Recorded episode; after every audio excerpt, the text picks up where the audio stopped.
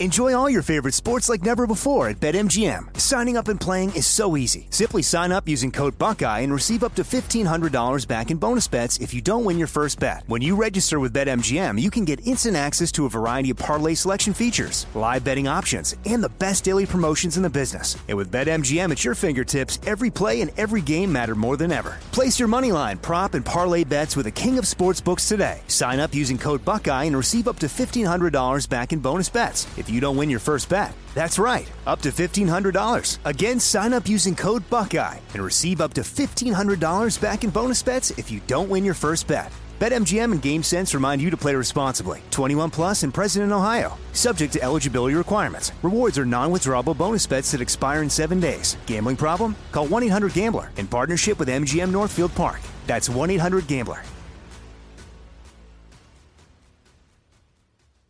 Are you being influenced? If you watched a blockbuster film in the last decade, then there's a chance it's been influenced by the Chinese Communist Party. Here's the reality the CCP may be running the largest influence campaign in history. In Hollywood Takeover, brought to you by the Epoch Times, investigative reporter Tiffany Meier reveals how the CCP exerts control over some major studios. Don't miss the most important documentary about Hollywood yet. For a limited time, watch the first 10 minutes for free at hollywoodtakeover.com slash jesse Jesse Kelly here. If you're in a situation where you feel threatened, instinct may drive you to reach for lethal means immediately. But we all want to avoid the irreversible consequences of deadly force. Enter the Byrna less lethal pistol launcher equipped with tear gas and kinetic ammo to incapacitate an attacker for up to 40 minutes. It's legal in all 50 states, requires no background checks, and can be shipped right to your door. Visit Byrna.com slash Jesse now for an exclusive 10% discount. Nowadays, 20 bucks barely gets you a burger and fries, or maybe a quarter tank of gas. You know what it will get you though? For just 20 bucks a month, you can get unlimited talk, text, and plenty of 5G data from my sponsor and my cell phone company, Pure Talk. Make the switch today and save an additional 50% off your first month. Choose a wireless company who shares our values. Go to puretalk.com slash Jesse to switch today so you can actually afford that burger and fries. That's puretalk.com slash Jesse. On the Jordan Harbinger Show, you'll hear amazing stories from people that have lived them, from spies to CEOs, even an undercover agent who infiltrated the Gambino crime family. You're about to hear a preview of the Jordan Harbinger Show with Jack Garcia, who did just that. My career was 24 out of 26 years was solely dedicated working undercover. I walk in, I'm in the bar. Now there's a barmaid there, good looking young lady. She's serving me a drink. Hey, what would you like? I usually my drink was give me a Ketel One martini, three olives, glass of water on the side. I finish the drink. The guys come in. I'm gonna go. Go in my pocket, take out the big wad of money. Bam! I give her a hundred dollars. If you're with the mob, I say, hey Jordan, you're on record with us. That means we protect you. Nobody could shake you down. We could shake you down, but you're on record with us. For more on how Jack became so trusted in the highest levels of the Gambino organization, check out episode 392 of The Jordan Harbinger Show.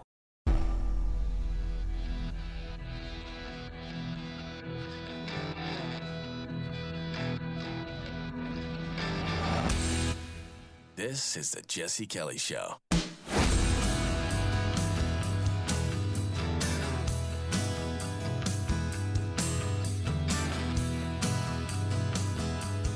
I want you to imagine something. As we stand right now in the United States of America, you wake up this morning and you find out every single business in the country is for sale. Everyone. Big businesses, small businesses. Don't worry about who's selling them. Don't worry about any of that. They're all up for sale. I'm talking Amazon is up for sale. The local mom and pop shop up for sale. Yahoo, Google, the oil companies, every single privately owned business is for sale tomorrow, overnight. What does that look like for you in your life? What does it look like for the future of the nation? Well, let me give you a rough idea since you don't really have to guess. This actually happened.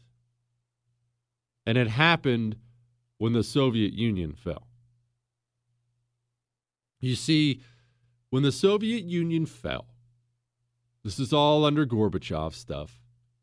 When they decided, all right, we're not we're not communist anymore, which is a good thing. We would all agree, right? It's communism. Nobody really wins there. But they decided, look, we obviously we're not communist anymore, so there's not a state owned anything. And that is tough for us to even wrap our minds around, right? A state owned everything. But everything, and I do mean everything, was state owned. Local bar, state owned. Grocery store, state owned. Big businesses, small businesses, state owned. Isn't that insane to even think about? Well, that was reality.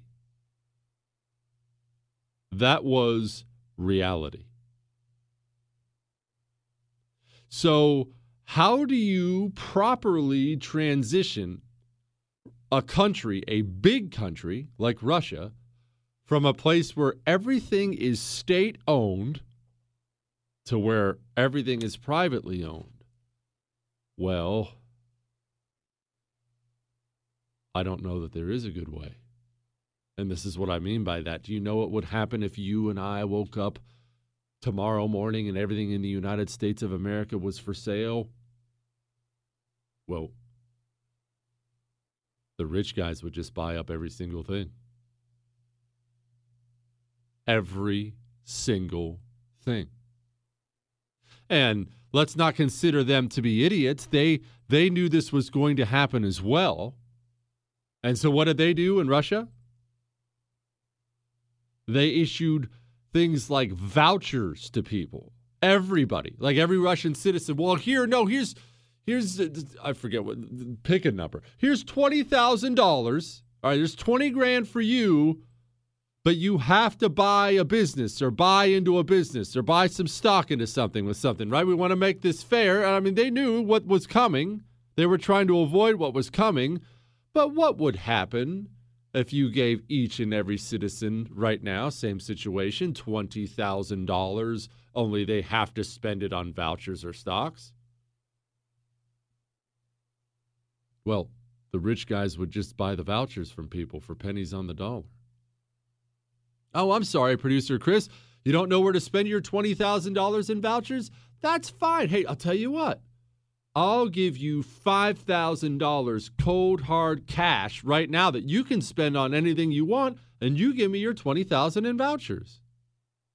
Do you think a nation in the middle of starvation, of financial turmoil, do you think there was a big market out there for people just selling their vouchers off to the rich people? Oh, oh, yes, there was. Yes, there was. And remember, the kind of world the Soviet Union was. Hard, very, very hard for us to wrap our minds around. So let's take just a little bit of time with this. When everything is state owned, somebody's still going to make a profit. That's how life works. And I don't think you or I could ever possibly relate to completely existing in a society that is only corrupt. There is no justice anywhere you look. Everything is corrupt. And you, morally, you have to decide what is right and what is wrong. Even within your belief system. Let's say let's say you're a Christian. Plenty of Christians in Russia, well, I don't know about your Bible. My Bible's pretty pretty specific about things like stealing. Real specific. Chris, I bet even you people are against that, right? Now, what if that's the only way you could get toilet paper? Okay, let's not even call it stealing. Let's let me paint this picture for you because this was real. This is how people lived in Russia under the under the commies. Because it was state run everything, that everybody was always out of everything. No one ever had anything, and you had to essentially buy your common goods, common everything you needed on an illegal black market. Now, what do your morals tell you you're allowed to do in that situation? I'm not talking about going down to the street corner to get black tar heroin. I'm talking about going down to the street corner to get medicine for your child's fever, some ketchup, not making that up, shoes, a winter coat. It's cold out. Oh, all the state run stores are sold out. You have to go do illegal deals for these basic items and trade. Of course, there is, you can't ever stop the sale of things people want. That's why black markets are so prevalent all over the world. The second you make something illegal, unless you've stopped the appetite for it, it's just going to go black market. Only in the Soviet Union, I've read a million of these stories, you would have to trade things for something like getting your heater fixed in the wintertime in Russia. Now, your heater goes out here in Houston in the wintertime, you're going to need an extra blankie, maybe at night. Your heater goes out in Russia in the wintertime, you're dead. So you need that heater fixed, right? Well, I have great news. Good news is this is not going to cost you a dime because the state owns all of it and everybody should have this for free. That's the good news. The bad news, of course, is you are like 95th on the list. We will probably see you in two or three months. Better bundle up. Well, that's not going to work, is it? So they would they would trade things like food, like home cooked meals. It was not at all uncommon if the old lady could do some cooking, to have that be your family's currency to get basics done. Got to get the heater fixed? Honey, fire up the goulash. It's true. It's what it's like. So, again, back to what I was saying. What are you comfortable with morally? And imagine dealing with that. And plus, the businesses that exist, it's always some guy who knew a guy, some higher up in the Communist Party. Let's say he runs the local he runs the local grocery store. Well, what's really happening there? I'll explain in just a second.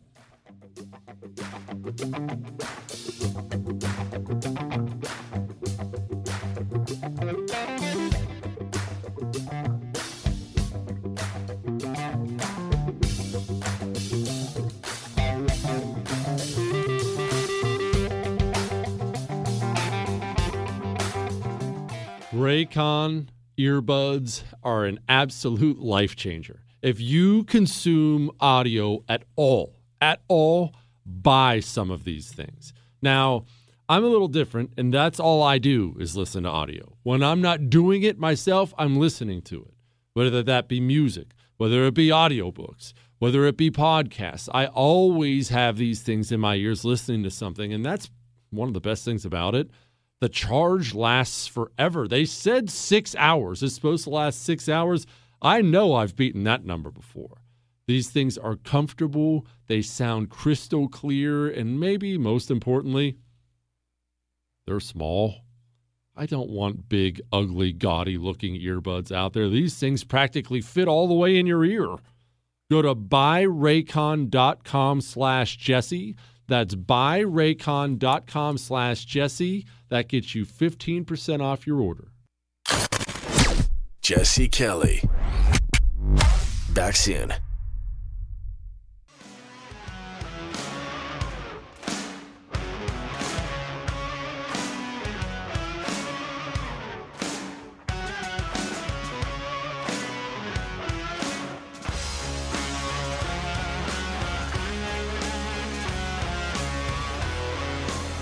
So you have the local grocery store and it's state run, right? Well, it's actually run by a dude. Obviously, going to be a dude with some connections in the Communist Party. Probably daddy's a commie, mommy's a commie, uncle's a commie, lets me run the commie store. Well, you and I know how this works. He's not doing his good little Soviet thing and just running that grocery store for the, you know, 20 rubles or what. What's the what's the Russian money, Chris? Is it rubles, rubles, rubles? Rubles with a B? Let's call them rupees.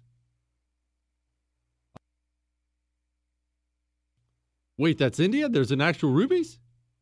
Oh, that's sweet. All right, rubles. All right, I told you I don't do research for the. Well, he's not doing. He's not. Either way, the grocery store manager's not doing his little good grocery store manager thing and just making fifty rubles a month.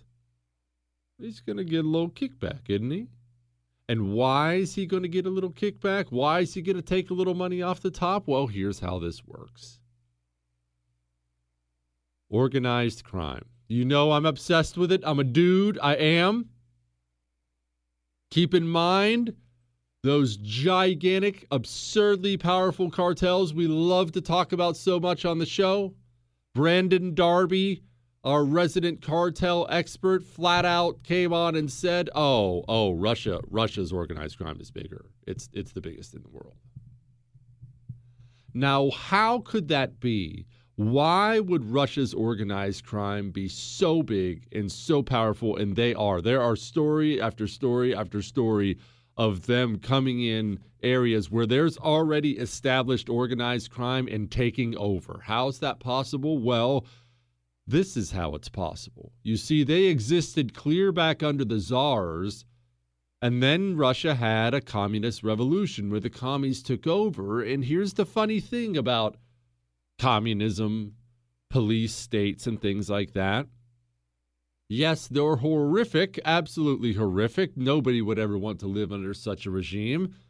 But if you have to say something nice about them, they're actually very hard on crime there's very little, especially street crime in like North Korea. Now, granted, you you don't want to live there, but if you got to say something nice, there's very little of it. And why is that? It's because those guys, guys in in government, guys in charge of an all-powerful government, they're not going to share power with you. Benito Mussolini's famous for this. He came into power and he didn't even hardly start arresting all the Italian mafia guys. He just started killing them all. Stalin, as you can imagine, not exactly warm and fuzzy on organized crime. Stalin and the people who came after him were very hard on Russian organized crime. And so what happened? One, they got to be very, very, very, very smart very sharp with how they do their business. That's one. Two, they really began to hone their skills in the gulags, in the communist gulags. And they, again, this will be hard for you and I to get because we don't live in this environment. They called themselves thieves and not in any way as a bad thing. In fact, if you would work your way up to become one of the Russian organized crime bosses, you were called a thief in law. That's what you were called. And there is a code. I think it's like 20 items, maybe 15 items. There is an honor code among the thieves, and it is it's it's like its own religion. You will teach the next generation of thieves how to properly be a thief. Now, that sounds absurd to you and I, but again, you and I didn't grow up under this kind of government where you have to steal or you don't survive. Russian organized crime is so powerful and so advanced because they cut their teeth under the commies. Now, back to the grocery store guy. What this has to do with the grocery store guy is this. Well, the Russian organized crime guy is still going to want a little cut of that business. That's how they do business. Hate for something to happen to your grocery store, even though it's state run. So he's not an idiot. He's just going to go cut a deal with the manager. Here's the deal instead of reporting 90,000 rubles a month in profit, you're going to report 80,000 rubles a month in profit, and then you're going to take five and you're going to give me five. Now, what I just gave you is one simple example, a true example, and that was all of the Soviet Union. All of it. How do you even wrap your mind around that? They tell stories. I forget which one I was listening to. They tell stories about a market, an illegal market that existed under that regime, the size of a football stadium, and most of it's underground. Imagine you're back to school shopping, which you're undoubtedly about to do. Imagine instead of running down to the local Target, Walmart, whatever it may be, you get the kiddos out, throw some throw some shoes and socks on them, whatever you can afford, and you go for a walk down a couple blocks down the sidewalk. And then you see this set of stairs, almost like it's leading down to a subway. And you take the kiddos without a second thought and you walk them right down to the bottom of the stairs, lead your way through a couple tunnels, and boom, you find yourself in a gigantic underground area where everything is being sold from cocaine and hookers to back to school pencils and pens. No, Chris, no, it doesn't sound awesome. All right, it actually does sound awesome, but that's not, it's not, we're not talking about that right now. But imagine that that's, that's not something from the movies. That's how people lived. Millions of them. And that's just how you grew up. Now, what impression does that make on you, morality wise, if you're a child? Because you're having these talks with your parents. Uh, every child, children are curious. You know, mommy, why are we going down here? Because there's nothing at the government stores, sweetie. We have to come down and get these, or else you won't have back to school clothes. Oh, okay. Now, what what kind of mentality does that put into your head as a child about official authority, police, the government in general? It's part of the reason they're so advanced when it comes to crime. Oh, and did I mention? Once that Soviet Union broke up, once the commies were gone, guess what else happened? Do you know what else happened? Well, let me ask you this. If America fell or broke up, as I want to do, if America broke up into three or four different countries tomorrow, what do you think would happen with the United States military? Obviously, you, you would have to assume it would get split up, right? Uh, this country's this part, this former part of the U.S. is going to take that much, and these guys are going to take that much. Ooh, they got an extra aircraft carrier. That's nice. And th- these guys are going to take that. But, but do you think, say, the budget, let's call it a trillion dollars. Do you think that it's not a trillion, but let, us call it a trillion dollars, make it a nice round number we can all understand now.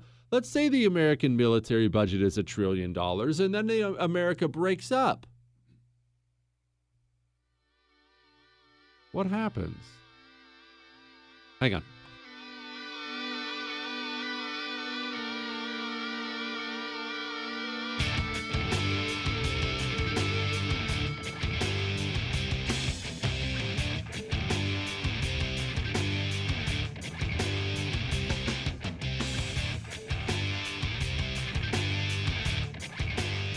Do I sound a little extra peppy today? No, I did not have an extra cup of coffee. I've stopped doing that. I have an ebb sleep, and you can have an ebb sleep.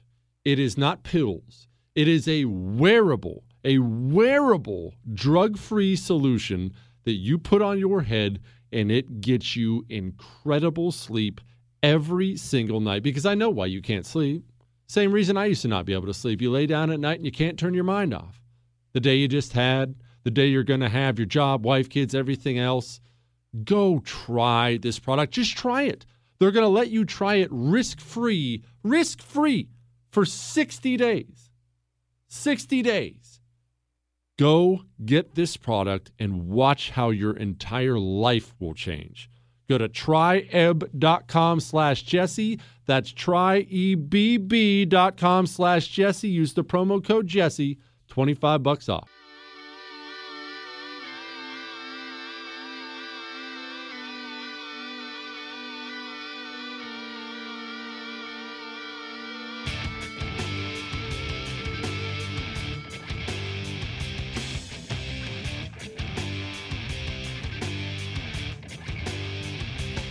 Here's the thing. If the military, United States military, broke up, what happens to all the weapons? Have you ever asked yourself that? Because that's a reality. We don't we don't think about it because again, mercifully, we've lived in such a modern nation for so long. It's wonderful here certainly not corruption free. I'd never say anything like that, but relatively corruption free. When our military gets rid of weapons, we either dispose of them properly or we sell them to terrorists. Oh, Saul, stop. We can bring up other stuff. Quit. But in all seriousness, okay, the United States of America just broke up. We have all this military equipment tanks, weapons, bombs, rockets, planes, ships. What happens to them? Some of them are going to go to the new nation for sure, but obviously the new nations are not going to have near the military budget. You're starting out. I mean, the military budgets are going to be slashed. So, do you think you're going to take that nuclear submarine and put it out by the recycling bin on Wednesdays and hope they pick it up? I'm dead serious. What do you think happens to them? Well, allow me to explain because we already know. You see, when the Soviet Union broke up, all these different leaders, all these different generals, they began to churn out their own illegal goods. You're a general, you're in charge of 29 Palms military base. America breaks up. You're kind of in limbo. You're kind of getting orders. You're not in orders. You've lived, again, I'm not morally indicting these people because you've lived in a horrifically corrupt, backstabbing, murderous society your entire life. But man, this is a warehouse full of cruise missiles. You know what? I bet they don't even know or care that these are here. I do have these men under my command. I could let somebody know, or I could load all these things in the back of a truck, drive them somewhere, put the word out that, that these things are on sale for $10 million a piece. Once I'm done selling them to whoever, I don't care, I'll go ahead and retire on a beach with the Swedish bikini team. And it happened all over the place. Illegal weapons all over the place. And who do you think pounced on an industry like that?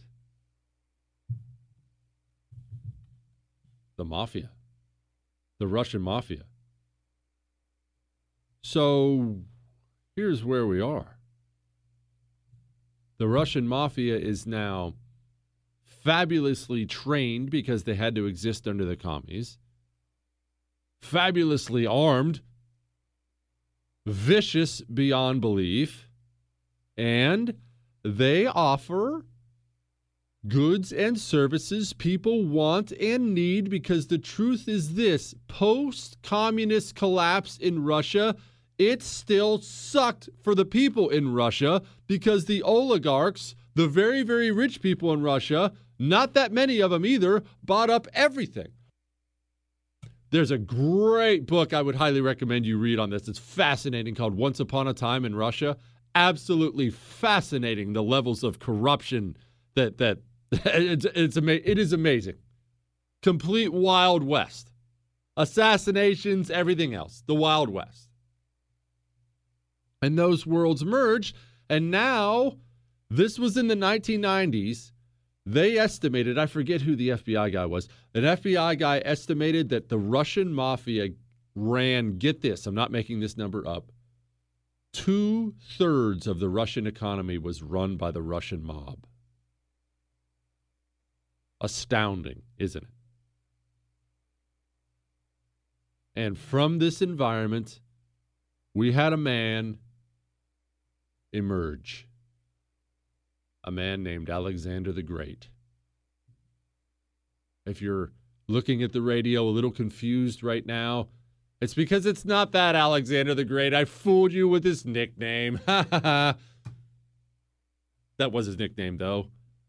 Alexander Solonik, a man you have probably never heard of before, but I wish you had because he's awesome in the absolutely horrific murderer kind of way, being awesome. Look, he didn't kill me. He didn't kill anyone I know or love or anyone you know or love. But just hear me out on this.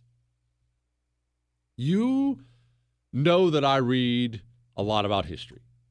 I watch a lot of documentaries about history. I listen to a lot of podcasts on history. People ask me a lot, what movies do you think they should make? And I have a laundry list. You know what, Chris? We need to start a list of the movies we think they should make off these wild history stories we tell. Well, Chris said the movie 47 Ronin bo- bombed at the box office. That's true, but just because somebody blows the telling of the story doesn't mean it shouldn't be told. It could have been good. I didn't blow the telling of the story just because they happened to screw it up. I made the story sweet. No, I did not watch the movie 47 Ronin. And I, I don't. I don't. I should watch it because I love the story. I, I I honestly think I've read different accounts of it, like 15 different accounts. So I should watch the movie. But then I'll be that guy, Chris. If I watch the movie, I'll be the guy ruining it for everybody. Even though I, I make it a point not to do that, I'll look to the wife and be like, that's actually not how the original story went.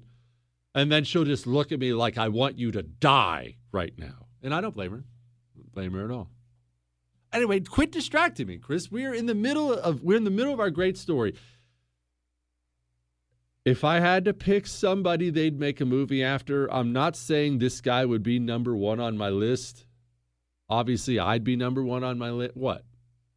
But this guy would be up there in the history of the world. Alexander Solonik. He is. He's a cartoon character. It doesn't seem real. And here's here's uh, look. Here's his story. All right, this is the story. The guy was born in 1960. All right, still communist Russia. He's born in Siberia because, of course, he's born in Siberia. It's actually on like the border between Siberia and the rest of Russia. But for the purpose of my story, we're going to call it Siberia because I think it actually qualifies as that. By all accounts, this is what's wild to me. Has a relatively normal childhood as far as normal father, his mother, and I'm about to make a bunch of guesses here. His mother was a gymnastics coach. That's that's not a guess. But I'm going to guess that Alexander Solonik grew up in a household that, well, strict would not properly describe it.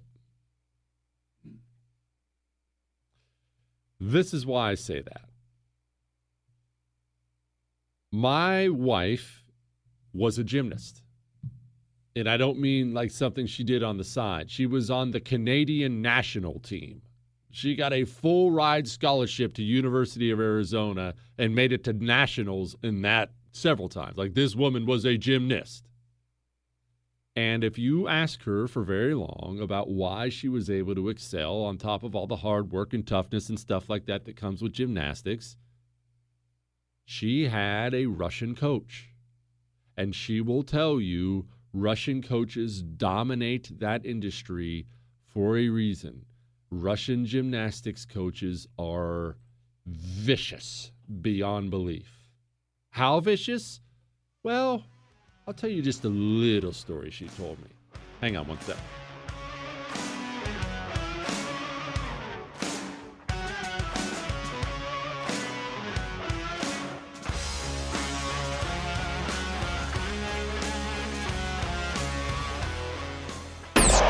Is he smarter than everyone? Who knows? Does he think so? Yeah. The Jesse Kelly Show. SimpliSafe has changed home security, and I'll be honest with you, I think they've changed the whole industry.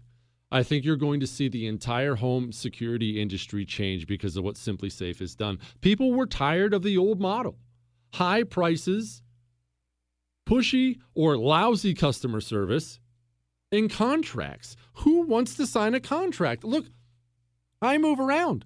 I adjust my thinking. I change things all the time. Oh, but I can't do that with the other security company because I'm locked into a three year contract. I'm not making that up. Three years I was locked in. SimpliSafe, totally straightforward, no pushy salespeople. Get online, order your stuff, they ship it to you, you place the sensors, plug it in, and you're covered with no contract, starting at 15 bucks a month. Go to simplisafe.com slash Jesse. That's simplisafe.com slash Jesse. That gets you free shipping and a 60 day risk free trial.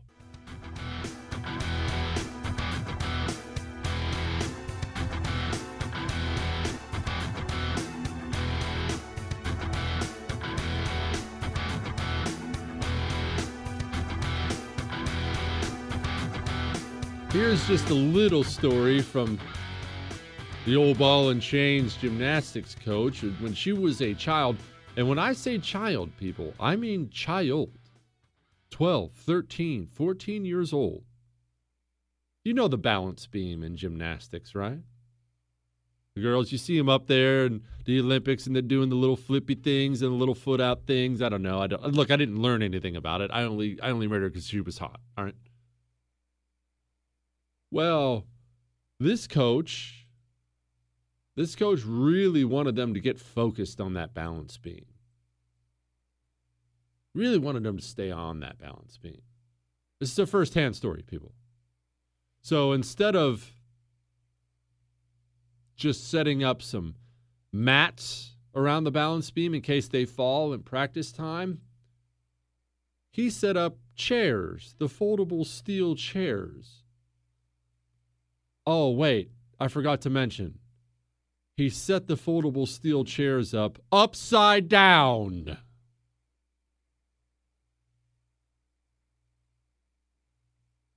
That is a Russian gymnastics coach. A little sadistic, extremely sadistic, you bet. Cruel, yep. You want your kid going through it? Absolutely not. Does that produce some world class world class athletes? You bet it does. You bet it does. So I took a lot of liberty with that part of the story because everything I read on Alexander Solonik, it they all glossed over that part. And maybe it's just because of my personal experience, or I should say my wife's personal experience with it. I bet you money that had something to do with how the man turned out. Just a guess. Just a guess. Oh, and as a brief side note, because I forgot to mention it earlier, because this is going to be important. Remember when I was talking about the Russian mob and how they ran everything? You know, one of the main things they ran in Russia all over the place? Martial arts gyms, wrestling, judo, boxing, whatever the case may be. They found them to be great moneymakers. They found them to be great places to recruit if you find a particularly talented young student. Bringing us way back to Alexander's childhood. Alexander, well, some people just excel at violence. Now, unlike other people, again, he's almost like a movie character. He was really quiet in class did not cause a lot of trouble in school. In fact, was an extremely advanced student. We'll get to that in a little while. This guy's not some dummy, not just some leg breaker. And he starts to get into wrestling. And it turns out he's dominant. and he starts to get into judo and it turns out he's dominant and it's and he starts to get into boxing and it turns out he's dominant and he starts to get into karate and it turns you're picking up on a pattern here the guy is an exceptionally intelligent athlete a combat athlete and when i say combat athlete we're talking he's winning regional titles at things like judo he's going undefeated in certain places now, young man like this needs some direction in life, and there aren't a ton of opportunities in the Soviet Union at this time. He chooses to join the military. Now, the Russian military is a tough nut to crack. I don't fully understand it because there are so many different parts of it and ways they merge with each other. Sometimes they'll kind of merge with the spy agencies, and sometimes they're just domestic, sometimes they're just foreign. Sometimes the Spetsnaz, the Spec Ops guys are full Spetsnaz. Sometimes they're, I mean, half Spec. And the Spetsnaz guys are insane. They're absolutely insane. Most of these countries like this that don't have a huge military budget, although Russia has a big military budget, but nothing like ours, they make up for or I should say, try to make up for the lack of range time because range time costs money with cruelty. Like in Spetsnaz, I don't know if you've ever seen any the few videos of it they'll release when you're when you're going through your training trying to get to be one, they'll sock you right in the face. They'll just walk up and punch you out.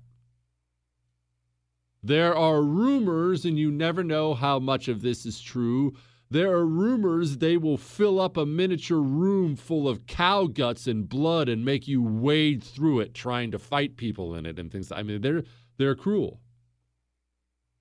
The Spetsnaz, this part I do know, they have this game where there is a trench. Only it's not a straight line trench. The trench is narrow on one end and gets slowly wider as you go along. You understand what I'm saying? Am I laying this out right for you? Think of like a triangle looking thing. Only it's not just a trench, there are spikes in the bottom of the trench. And one of the things they do is they routinely, sometimes drunk, put on heavy, heavy packs and jump across the trench and you are thought of as more of a man the further down the line you go, the wider the trench gets. Yeah, not exactly an injury you want to call home to mom with. Hang on.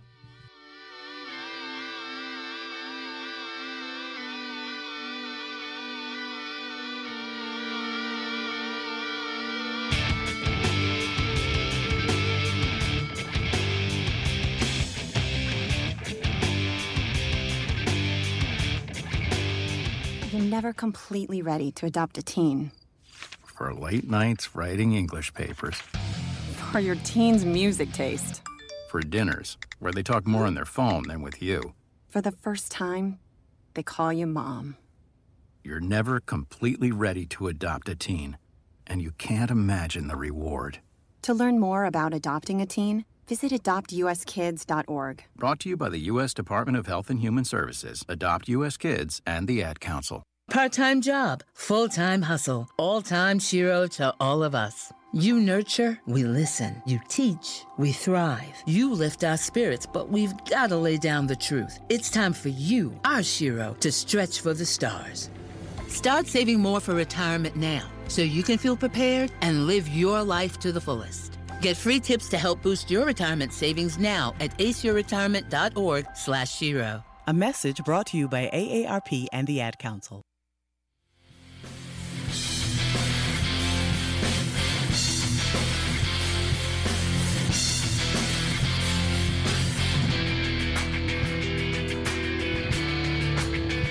Back to Alexander Solonik. He joins the military. And it gets a little fuzzy after this exactly how it goes, but let's just put it this way. He's given high, high marks because, on top of being somebody you do not want to get in a fist fight with, this man apparently is an excellent shot with both hands. I guess he was ambidextrous. Like I said, they got to make a freaking movie about this guy. He gets specially selected by the officer over him, who was a mentor to him, to go to this special operations slash police unit. And that's going really, really well. It's an anti terrorism unit. He's learning all kinds of new tricks of the trade. Life is good, right? I'm violent. I'm in a violent organization. I have a mission in life. It's all gravy. He's on a gravy train with biscuit wheel, Chris.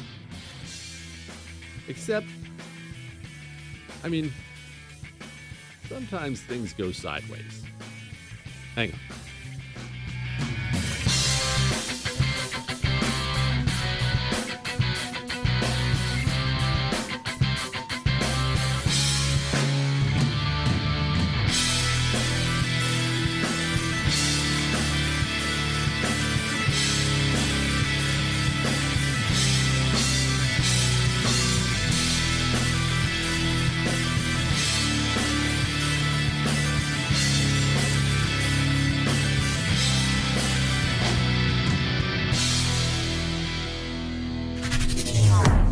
Jesse Kelly returns next.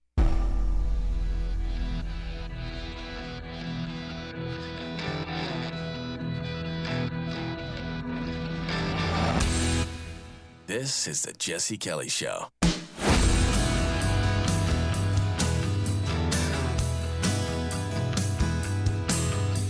Alexander Solonik, Alexander the Great.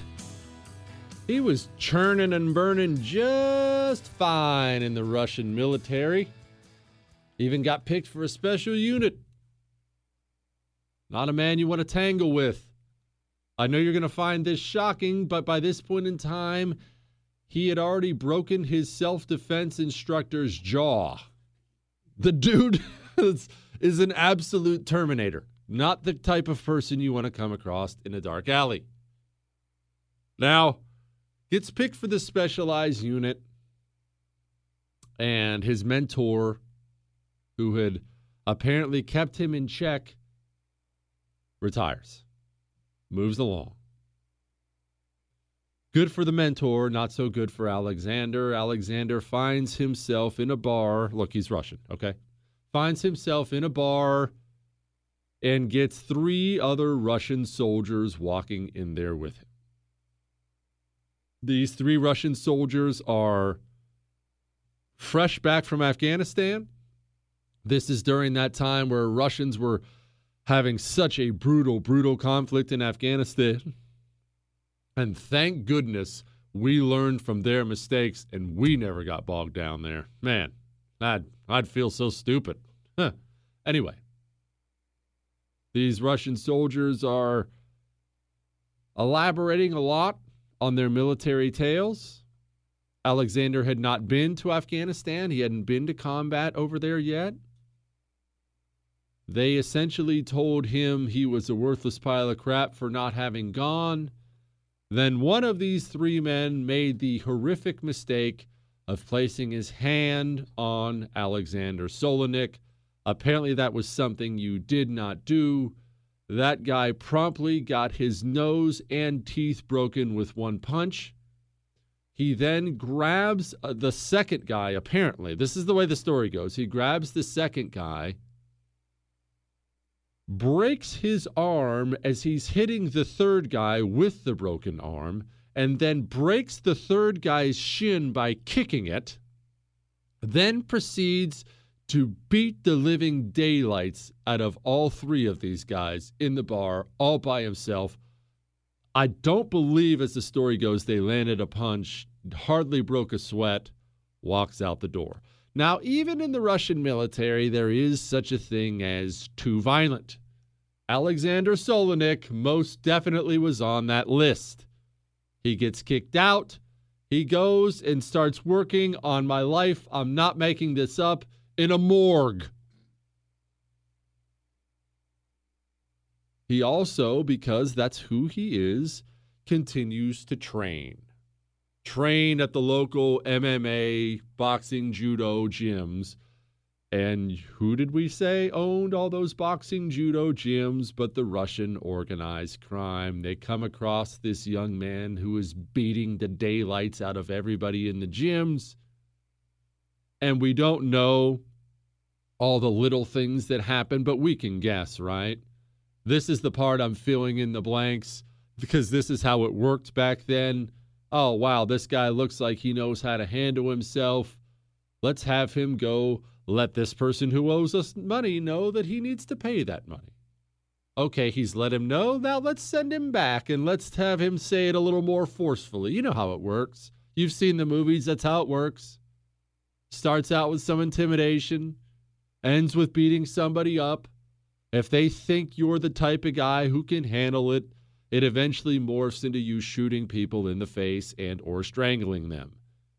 So we don't know how he got from recruited in the gym to his big assignment, his first big one, but we do know his big assignment was awesome.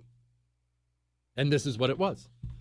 He was offered, I forget the amount, it was something something like 100 grand or something like that. To go kill a mafia boss, another Russian mafia boss. This was not some pudgy little accountant. This mafia boss had five bodyguards with machine guns around him at all time. And like I said, straight out of the movies, Alexander drives to, I think it was Moscow, if I remember right, drives to where this mafia boss has an upcoming dental appointment. appointment. He drives, he doesn't fly because he doesn't want any records of himself. He stays in some local, like, hostel where he'll blend in with other people who look like him. He actually gets there a few weeks ahead of when the dental appointment is. So he makes himself an appointment at the dentist's office so he can get the exact layout of the dentist office where his target's having a killing. I told you it was cool, right? He figures out there's only one dentist chair in this dentist's office, and he eyeballs everything, including the building across the street. He goes to the building across the street and finds himself in a storage unit with a perfect lookout down on the window of the dentist office chair across the street, 40 meters away, they say. Alexander leaves, continues to scout.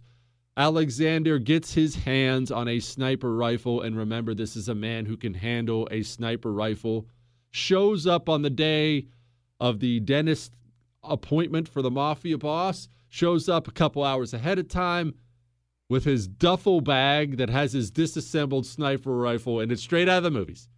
Gets up to the room, locks himself in, assembles his sniper rifle, and then waits. This part's always weirded me out a little. I don't know why. Waits for two hours for his guy to show up.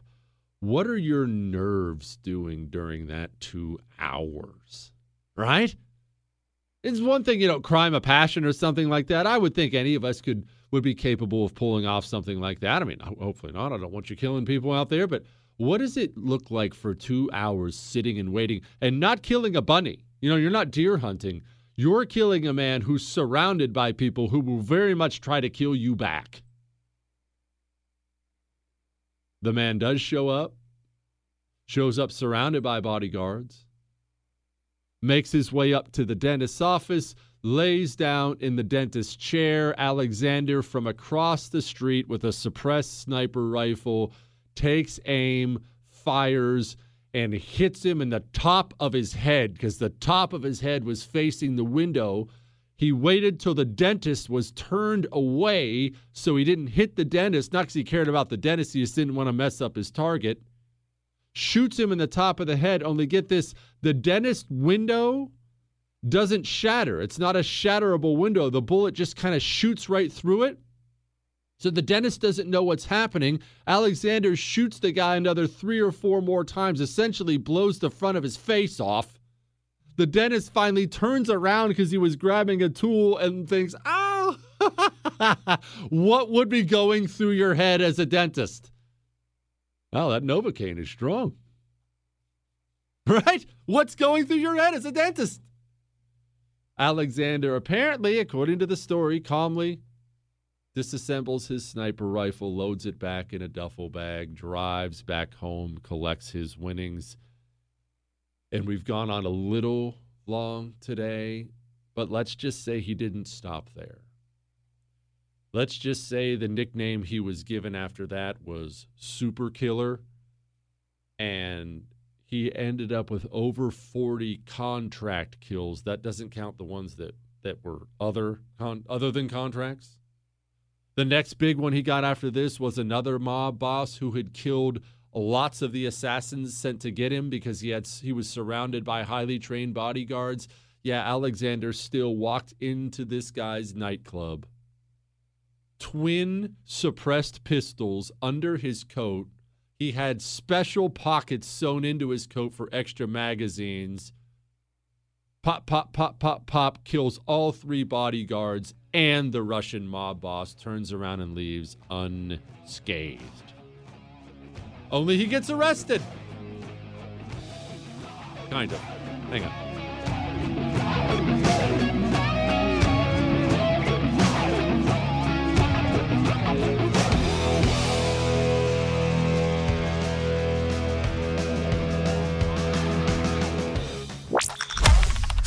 Little stocky? Follow, like, and subscribe on social at Jesse Kelly DC. Well, it just happened to me again this morning. The one drawback of my Raycon earbuds is they're so small that people don't realize I have them in. I love that about them too. I hate having something with wires or these big ugly things sticking on my ear, but these are so small people can't tell I have them in. And so I'll get this impression that somebody I just walked by or someone I'm standing by is talking to me, and I look and their lips are moving. but I can't tell because I got my Raycon earbuds in and I'm jamming out to music, and they're comfortable. I have things in my ears for hours a day. As soon as I'm done off the radio, I pop my Raycon earbuds in. First thing this morning when Chris walked in, Raycon earbuds were in. Go get yourself some. Go to buyraycon.com slash Jesse that's buyraycon.com slash Jesse. That gets you 15% off the already great price. Go get yourself some Raycon earbuds.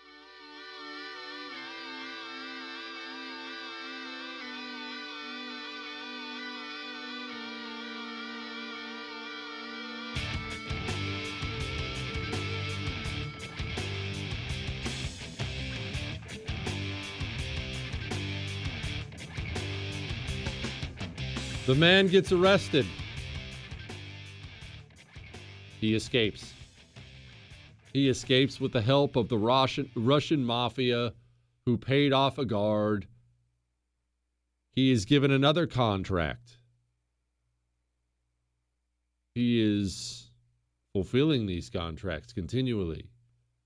Now, here's a part that I have a hard time believing, but apparently it's true. He gets arrested again.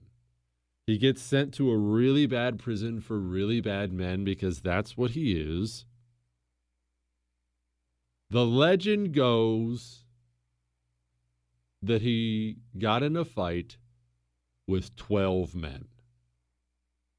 Now, this is the legend. It is often repeated. Okay. So I'm not the one saying it, but the legend goes he beats the living daylights out of all 12 of them. Apparently, they all had shovels. He manages to get a hold of one of the shovels and he comes out battered and bloodied, but beats them all up at once 12 men. I don't tend to believe that. There's nobody on this planet that can take on 12 full grown men, but you never know. Something goes wrong. Maybe a couple of them were ducking and covering like I said, they need to make a movie out of this guy because that is part of his story. One last hit I'll elaborate for you before we move on here because I could talk about this guy all day long. Because I love this one. It's awesome. He had yet another mob boss. That's, that's part of the reason I think this guy's awesome, even though he's a psychopathic killer and not a great human being. He was always killing like Russian mob bosses. I mean, straight out of the movies. It's straight out of the movies. He had to kill another Russian mob boss. This time he got some help. He got some buddies to park some vans around the Russian mob boss's house. They radioed Alexander when the mob boss left. Then the van would drive in front of the mob boss's car. Alexander would pull in behind it. Front van stopped. Back van Alexander's in stops. Alexander gets out with a rocket propelled grenade launcher in his hands and blows up the car, killing the dude. Guy's awesome. Not not totally awesome though because he did he did get in a shootout with some cops and kill 7 of them. He's not a man to be trifled with. Now, the problem with that life is this. Well, let's be honest, there's probably more than one problem with that life. But one of the major problems with that life, as great as it is for the movies to go around killing criminals and bad people, is eventually the criminals and bad people that you've killed are going to have some friends and or family who want you dead. Also the people you work for because he only ever worked for one criminal group this whole time. The people you work for are also not really good people maybe the kind of people who can be bought off. Alexander escaped to a compound he built for himself in Athens, Greece. He knew the heat was on. He was done with prison. He was done with that life, even though rumor is he started his own mafia in Athens. But he was done with all that until one day a good friend of his shows up and is welcomed into his home.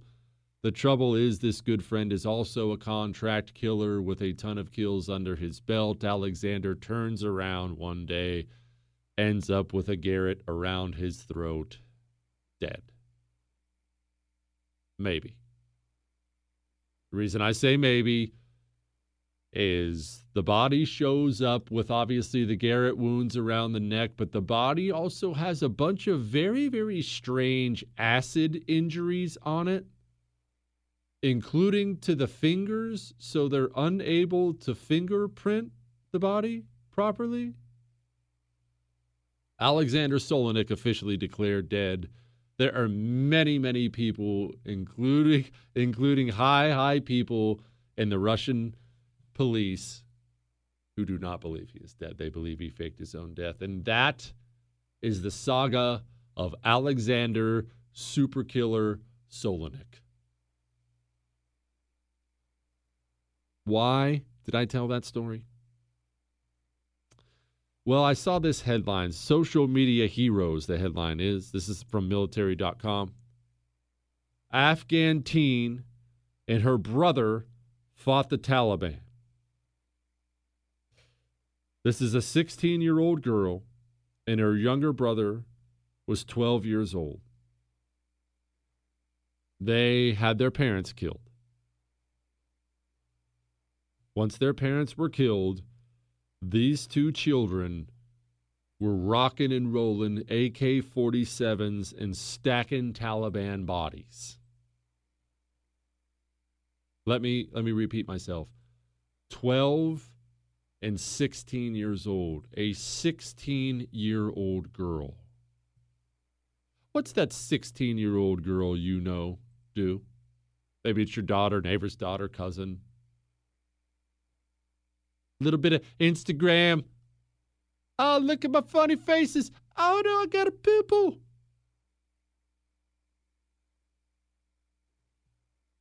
Guys like Alexander Solonik are very much products of their environment. We are all products of our environment. You don't pick up an AK 47 when your parents die and start stacking bodies when you're 16 unless you are brought up in that environment with a certain mentality. I saw this poll, I don't have it in front of me, that the majority of white people in America think America is a racist nation. That does not happen by accident. That is the environment we are raising people in in this country. We are raising a bunch of self hating losers who will not be able to sustain this, this society at all. Young people today I know because I have a neighborhood full of them. I talk to my neighbors all the time. Young people today, even the Republican ones, they think climate change is about to kill us all.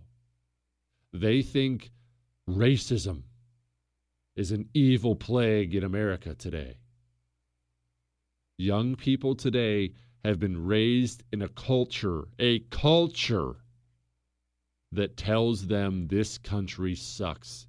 And people, when this next generation comes up, it's over if we don't do something about it. And it has to be culture wide. What can you do about it? It starts at home. First and foremost, make dang sure your kids know about the true history of this country, know who they are, and are strong enough to withstand the unbelievable amount of pressure they're about to be under because that's where so much of this comes from.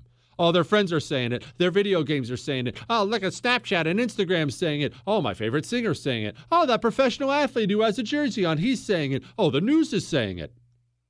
Do you know how difficult it is for grown, secure adults to withstand that kind of pressure? Now think about an insecure 16, 17 year old with pimples and acne. Or I guess that's the same thing.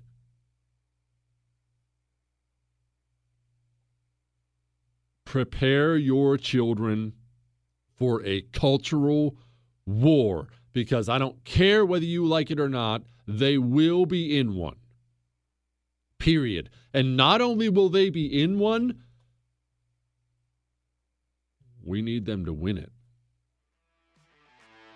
Hang on.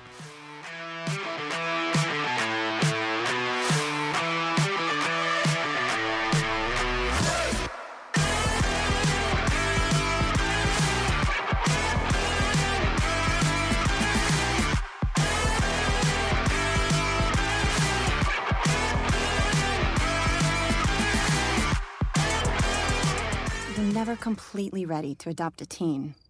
For late nights writing English papers. For your teen's music taste. For dinners, where they talk more on their phone than with you. For the first time, they call you mom. You're never completely ready to adopt a teen, and you can't imagine the reward.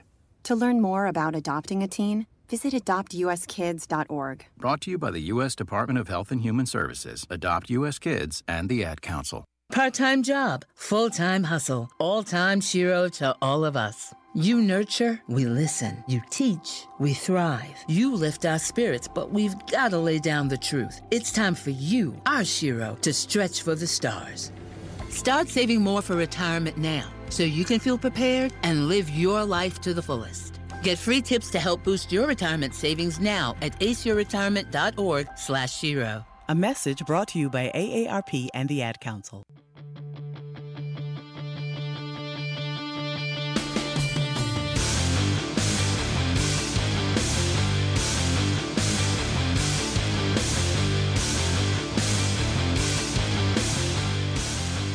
Joining us now, fan favorite on this show, I don't know why. Former Marine, Scout Sniper, Marine Recon, Green Beret, author of 9,000 books at this point in time, including Last Son of the War God and Sword of the Caliphate. And Clay, plug your newest book, please. Concrete Jungle, a Green Beret's Guide to Urban Survival. Mm-hmm. A, a book for our time. Clay, indeed, a book for our time. Clay, uh, we're going to focus on Marine Recon for a minute here because talk about a group that gets no recognition whatsoever. Most people don't even know what it is, why it exists, where it exists, what they do. First of all, tell us about getting into Marine Corps Recon. Oh man, at least back in my day, that was uh, that was an ugly business. Now things have, uh, have changed a little bit with the uh, formation of MARSOC and all that stuff. We'll get into here in a little bit. But uh, I mean, it was a brutal, brutal selection event. Uh, and having done this multiple times, by far the worst one. Uh, back in the old days, at least, even as late, far back as the late '90s, you had to be uh, corporal. It was a corporal. You had to have two uh, two uh, mews, and then you go to uh, a recon indoc, which oh man, I wish I'd, I wish I'd have done the Googles on the on the way to remembering how this was. But the indoc was just an insane test. I want to say it was like a, it was a five mile ruck run, uh, a PFT, which you had to get over a 285 on, all this in sequence. Uh, obstacle course twice in five minutes, usually about a three mile run to the pool in there, uh, 500 meter swim, either 500 or 1,000, I can't remember which one at a certain amount of time. 50 meter underwater swim, uh, a brick swim of some sort. You had to hold a brick out of the water that let it touch and swim a certain distance. Yeah, I mean, just an ugly, ugly selection process, and that was to get that was to get in the door. that was to uh, be good enough to go to school. Okay, you're in school. What are you doing in school? Oh, uh, it uh, it gives me chills to think about, even after all these years. Give it to us. What are you doing? I mean, it was uh, it's basically uh, a school that's on par with uh, with BUD/S as far as uh, brutality goes. But uh, yeah, 24 hours a day, you're in a fishbowl, and uh, I mean, they're just out there destroying people. I mean, running around with little boats on your head, getting the cold water in the ocean, uh, running, rolling around in the sand. Uh, pretty much anything they could make think of to uh, make your life a living hell and make you quit. And man, I want to say that we had like a 10% pass rate. I mean, it was insanely ugly. Yeah, and that was mostly made out of you know Marine Corps infantrymen or experienced Marines. I mean, it was an ugly, ugly place. All right. Now what now you're in. You're a you're a Marine Corps recon guy. What do you actually do? What's their mission? This is uh, one of those places where the uh, the name recon was like a a badly chosen name, and that was actually done back in the fifties. Uh, so even like when I crossed deck to the army, they didn't really understand what a what a recon battalion was, because the army has has recon elements as well, but that's that's all they do. Uh, for the Marine Corps, your primary mission was reconnaissance, so your job is to go behind lines and uh, you know look for stuff and uh, and do that kind of thing but uh, you also had the uh, all the you know commando jobs of you know small unit raids, uh, sniper operations, all kinds of weird stuff, and especially like back in the 80s and 90s, you know it was an equivalent force to anybody else. You know your squeals, your uh, your SF guys, whatever. And there was some, I mean, some really weird subtleties that went along with that. Like a lot of like operations that nobody knows about. Uh, in fact, when I checked into uh, uh, Second Recon Battalion. We went to the Second Force Recon Company. That's where the headquarters was. There was an Iranian Dishka on the quarter deck that they had captured in like 1984, 1985, taking down an oil platform and just you know carried this thing home. And uh, there was you know, pictures of the dudes, and you're like, I, I don't remember hearing about us fight. Whatever, you know, it's it's a, it's a weird place. Clay, taking down an oil platform, while I understand there's probably a gargantuan amount of things you are not allowed to tell us, everyone knows what that looks like, what, what an oil platform looks like. And right. how in the world does one go removing bad guys off of said platform? I just, the, the concept of that has always blown me away because it's such a horrible environment. And if you've never been around one, right. people, the waves crash against it. It's, it's just, how do you do that? probably without blowing it up too. Yeah, yeah. Mm-hmm. It's uh, it's it's one of those mission sets that's. Uh, I mean, it's a really strange one, uh, and it it goes back a lot to why certain forces like uh, you know, Special Boat Service, SEALs, Recon Marines have to be so like inhumanly strong and comfortable in the water. So the best way to get to one is to sneak up on it in the middle of the night in your little you know rubber dinghy, climb up the side of it, and start you know shellacking people out of their beds which you know looks cool on TV, but in real life, like climbing a ladder up the side side of a GOPLAT, or launching a little grappling hook with your stupid caving ladder on. Just climbing that ladder and all your kit is like a selection event by itself. I mean, that is not a fun thing to do. Like you said, the crashing waves and and moving ocean and stuff. I mean, it takes a like almost a superhuman amount of strength. Does it? Would you do something like that? It doesn't have to be an oil platform or something like that. Yeah, but you're, ship, you're okay. whatever. You're there. You're on some special thing. You just had to climb an eight thousand foot ladder. Are you wiped at the top, or are you so adrenaline rushed you're fine and you're not wiped till the next day when you can't move? That's one of those things, and that's also why uh, the, the physical strength requirement is so high, because you have to be 100% fresh when you get to the top of that, which is which is not an easy thing in itself because there's also nowhere to go. I mean, that's a, a very much a win or die event. Uh, like, you know, you're not going to be able to uh, start this fight or whatever and then climb right back down the side. You know, that's not going to happen. Or, you know, jump in the ocean out this GOPLAT. You're, you're probably going to die. So, I mean, that is that is part of the reason that that especially if you're in amphibious forces, that the physical conditioning is such a huge piece of it. Did you guys ever learn very much about the Marine Raiders of World War II? And I know they brought the Raiders back. I just I'm not familiar with them because they were gone right. when I was in there. The Marine Raiders right. and like the 40 Thieves of Saipan. Right. Yeah, we we did learn quite a bit about that actually because that's considered recon's heritage as well. Mm-hmm. And uh, yeah, it's classic Marine Corps move though. Like build up a force, get rid of it when the war's over, need it again, build it back up. In the same way that snipers were dissolved between World War II and Korea, and then once again between Korea and Vietnam but yeah, we learned uh, we learned quite a bit about the Raiders actually. Why is the Army better at special forces than the Marine Corps? You've told me before that's part of the reason you went to become a Green Beret. Right. Why are they better at it? I I think a lot of it has to do with culture. Uh, the same reason that actually uh, the Navy loves its SEALs. The SEALs are like 3,000 guys in a force of you know almost a million that really honestly in like a navy term take zero budget. Like i'm going to buy those guys some like guns and stuff like oh well, it's nothing compared to a nuclear submarine. Like give them a million dollars whatever. Uh, the army is actually kind of the same way. The army is so big and uh, so much bigger than the marine corps that it has plenty of cultural space for a band, a Patriot missile repairman, whatever. And then you've also got some Rangers and Special Forces guys over there, and nobody really cares about them. They're like, I just go, you know, do your stuff, and we'll have a parade over here. Mm-hmm. The the Marine Corps culturally is so small that for whatever reason it feels like it can't afford to have that. It feels like it kind of has to move in one direction, and uh, and it can't have any you know cowboys out there hanging on the fringes. So for that reason, it's it's never really been good at. It. They've never liked it. I mean, the Marine Corps actually used to have a para regiment. Did you know that? I did not. Yeah, World War II, same as the Raiders, they had a uh, I believe it was an entire regiment. It was at least a couple of battalions of paratroopers, uh, but they also dissolved that right after the war. Uh, the Marine Corps just never really liked anything outside of the lines of, uh, of its normal force. Those stinking Marines. Clay Martin, thank you, my friend. What's the book again? Plug it, please.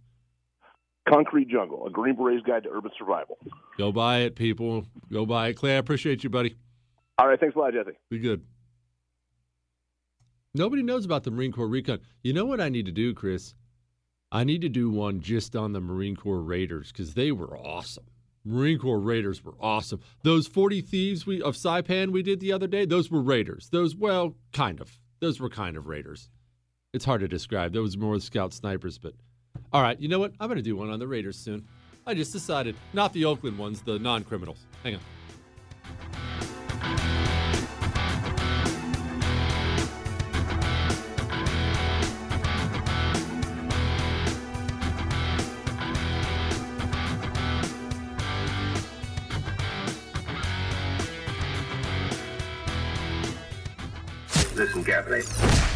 Jesse Kelly Show. You're never completely ready to adopt a teen. For late nights writing English papers. For your teen's music taste. For dinners, where they talk more on their phone than with you. For the first time, they call you mom. You're never completely ready to adopt a teen, and you can't imagine the reward. To learn more about adopting a teen, Visit adoptuskids.org. Brought to you by the U.S. Department of Health and Human Services, Adopt U.S. Kids, and the Ad Council. Part time job, full time hustle, all time Shero to all of us. You nurture, we listen. You teach, we thrive. You lift our spirits, but we've got to lay down the truth. It's time for you, our Shero, to stretch for the stars. Start saving more for retirement now so you can feel prepared and live your life to the fullest. Get free tips to help boost your retirement savings now at aceyourretirement.org slash Shero. A message brought to you by AARP and the Ad Council.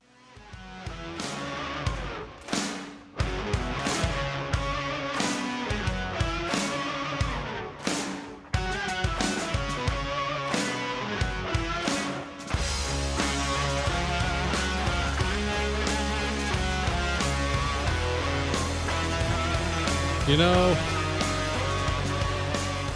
I hear a lot of yelling out there at people about coronavirus stuff. Um, wear a mask. Don't wear a mask.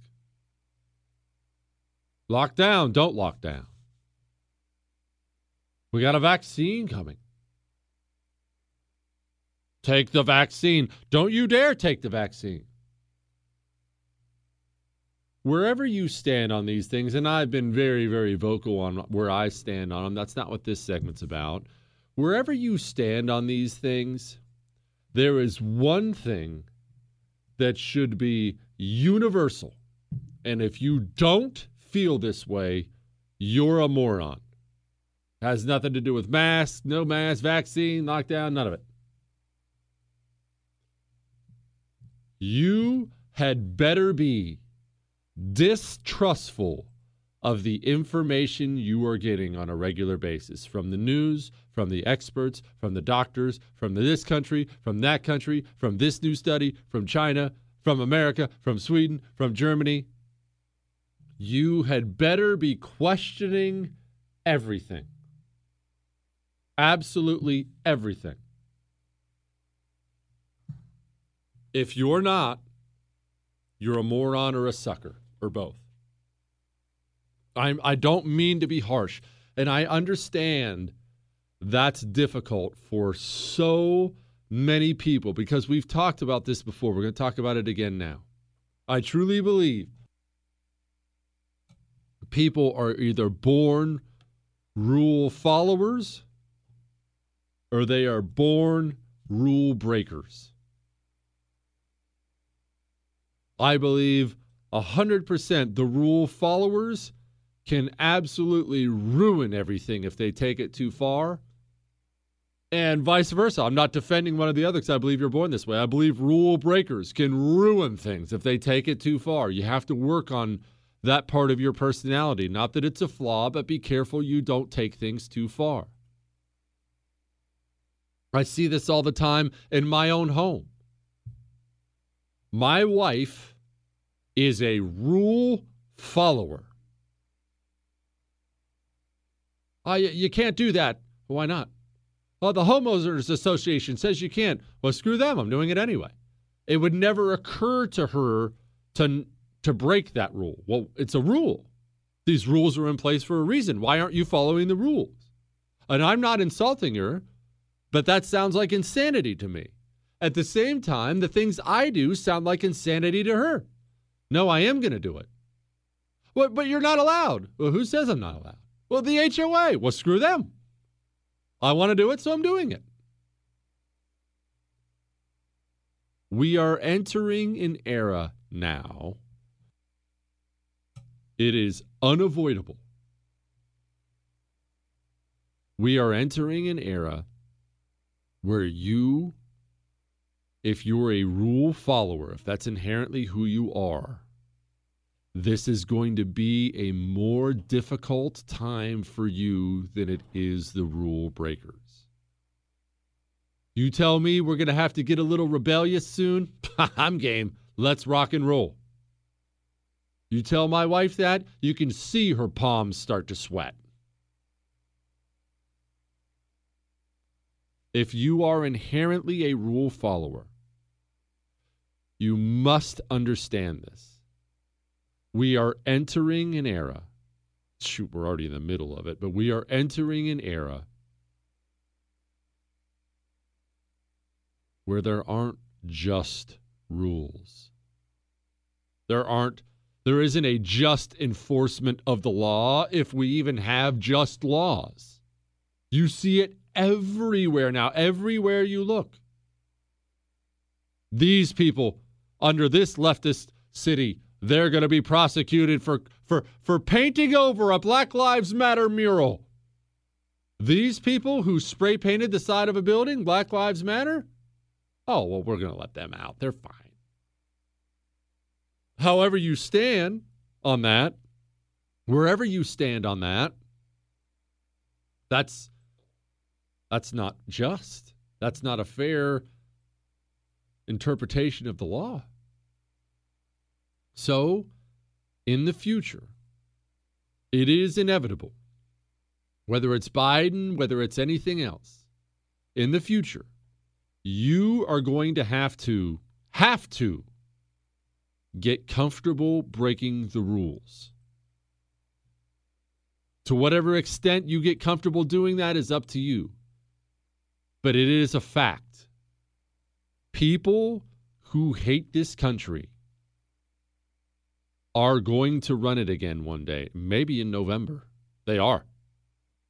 Maybe four years after that, maybe four years after that, but pendulums swing all the time. The only thing that's inevitable is change. And this Democrat Party is not your father's Democrat Party. Not by a long shot. You're going to have to get comfortable breaking some rules. Hang on.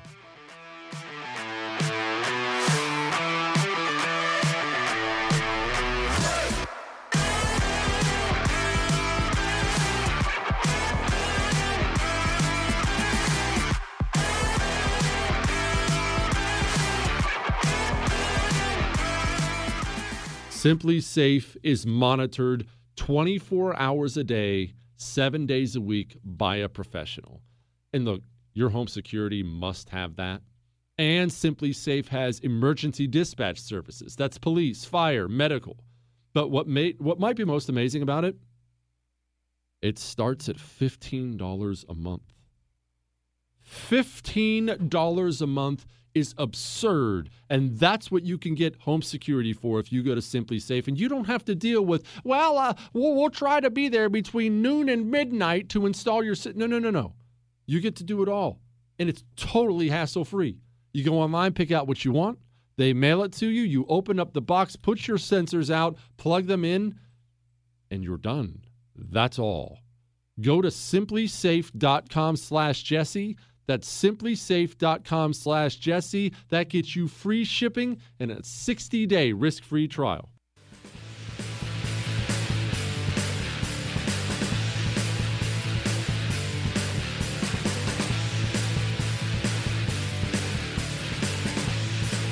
Headline from Yahoo People are more likely to contract COVID 19 at home, study finds.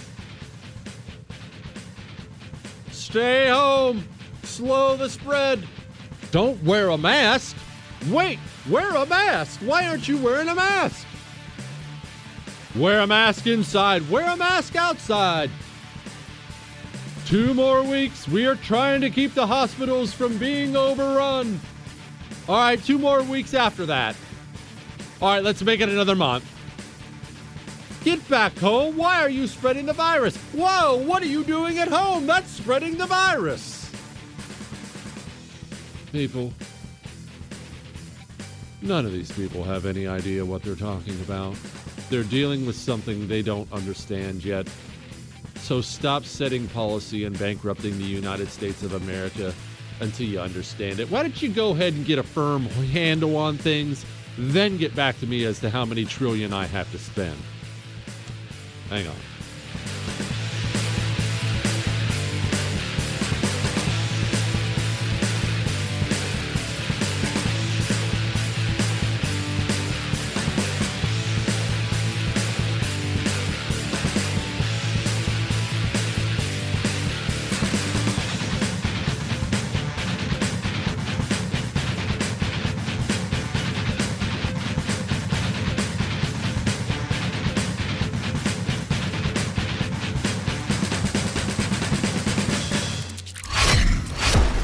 This is the Jesse Kelly Show.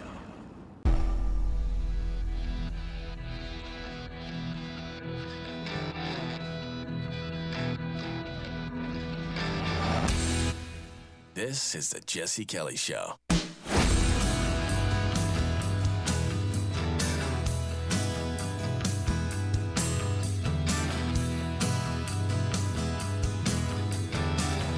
don't know what the wife's problem is. She's making hamburger helper for dinner, one of my favorite meals. Now, allow me to clarify because some women are. She refuses to make the hamburger helper from the box anymore. It says something about it being unhealthy or something like that. So she makes a homemade version. And in her defense, it is like the best thing you have ever eaten in your entire life. It is phenomenal. Phenomenal. Me and the boys just lay waste to mountains of it. Absolute mountains of it. And she asked what I wanted for a side, to which I said, Let me use my new smoker. I'm going to use my new wood pellet smoker and I'll make us a side. She said, What do you think you're going to make? I said, Mac and cheese. Apparently, she thinks that's too much pasta and that mac and cheese isn't a good side for hamburger helper. I don't know what her problem is, Chris. I have never had smoked mac and cheese, but I'll tell you what, I'm going to shortly. no, I probably won't make some tonight just because I'm getting old enough now that I actually can't eat that much. Like I can't eat hamburger helper and mac and cheese. But don't you miss those? T- well, Chris is probably still that age. There was a time, mainly like Marine Corps era. Now this this is a little different Marine Corps era when you're burning so many calories all day long. But there was a time. This is no joke. I would go to Subway. Had expensive taste. I would go to Subway and I would order two foot long cheesesteaks and lay waste to both of them in one sitting. That is a, that is an absurd. Chris, look up the Subway cheesesteak. I want a good readout on the amount of calories that I would consume. I genuinely do. What's what's a Subway foot long cheesesteak? What's the calorie count on that, Chris? All right. He's going to get me a printout. Headline New York City is now the worst place to do business, retailers say. Here's what it is about big cities, and New York is no exception. And remember, I love New York City. Love. I have always said prior to this madness, if you do not enjoy yourself in New York City, in at least small doses, you know, for a night or two, if you don't enjoy yourself in New York City, you are the problem. Even my father loves going to New York City for a night or two. And my dad hates everything. He definitely hates fun, hates it with a passion. My dad goes to New York City and, and enjoys himself for a night or two. It's just, it's insane. It's insane and it's old and it's historic and there's skyscrapers and there's crazy people and there's chicks with purple hair. And the restaurants are absurdly good and it's wild and there's sidewalk vendors. There's this one dude, Chris. It's one of the best hustles I've ever seen in my life. The dude is amazing. I don't know how he's pulled it off for so many years. They have all these sidewalk shoe shine setups in New York because there's business people everywhere, right? There's business people everywhere. Everybody's got, you know, dress shoes on. This dude, his setup is this. He has the shoe shine setup, you know, with the elevated chairs. He's got a pair of elevated chairs, and maybe one. I don't remember. I haven't had my shoe shine there in a long time. And his deal is he makes fun of people and shames people coming by if their shoes need shined. Only he does it in such a way that everybody laughs. Like he's not mean spirited about it, but you'll be walking by. I mean, he does it to me all the time. Dude, come on, dude, look at yourself. You're walking around like that. You should be embar- You should be embarrassed. Get in the chair. Come on, that's embarrassing. You're embarrassing yourself. And if a dude's with like a girl, he'll be like, "She's ashamed to be with you right now. She's ashamed. Get in the chair." And everybody loves the guy. Everybody laughs hysterically. It's just that that's the kind of place in New York. I met some friends out one night in New York and we were looking for, you know, what's what's a cool little bar we can go to? And they asked me, "Hey, do you want to go to a Russian bar?" I, I'm like, "Sure." I, you know me. I, what do what do I say no to? Yeah, sure. Let's do let's do this. Now, when they said Russian bar, I was thinking maybe Russian themed. You know what I mean? Just like a maybe you've got a little couple Russian dolls or something in there. This was a Russian bar. I mean, the kind of bar where you have to walk up to a building. And no, you're not walking in the front door of the building. You're not going up the stairs of the building. You're walking down a flight of stairs into some sort of basement underneath a building. You're walking through the front door, and there are paintings of Lenin on the wall. The bartenders and waitresses are all Russian. They speak Russian. The English they speak is broken. What's behind the bar, you ask? Well, Chris, what do you think would be behind the bar in a Russian bar? What are they serving in there?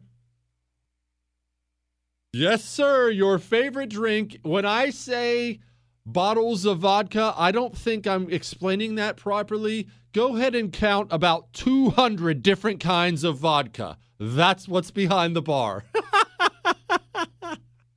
New York City's awesome, man. It's wild. But, and here's the big but it's absurdly expensive. Just everything is absurdly expensive.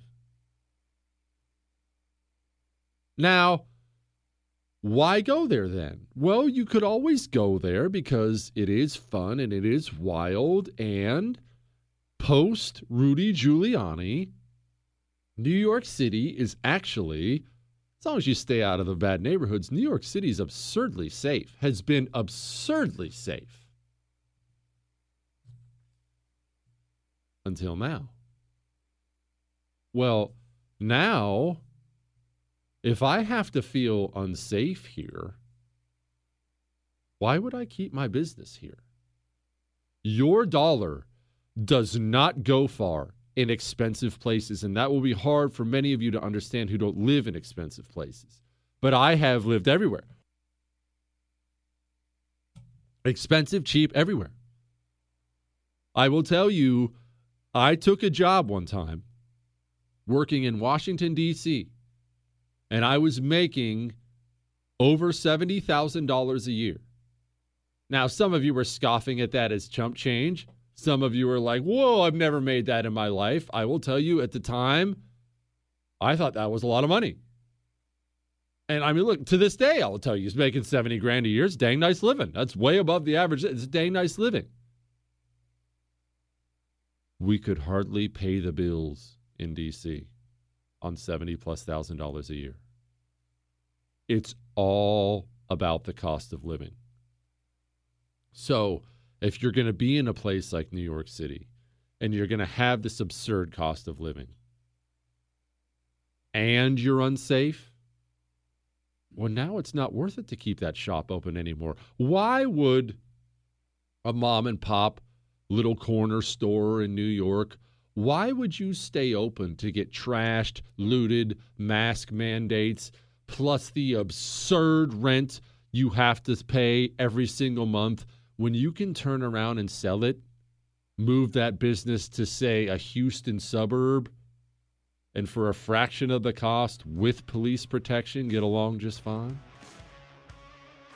People are making business decisions, man. Hang on.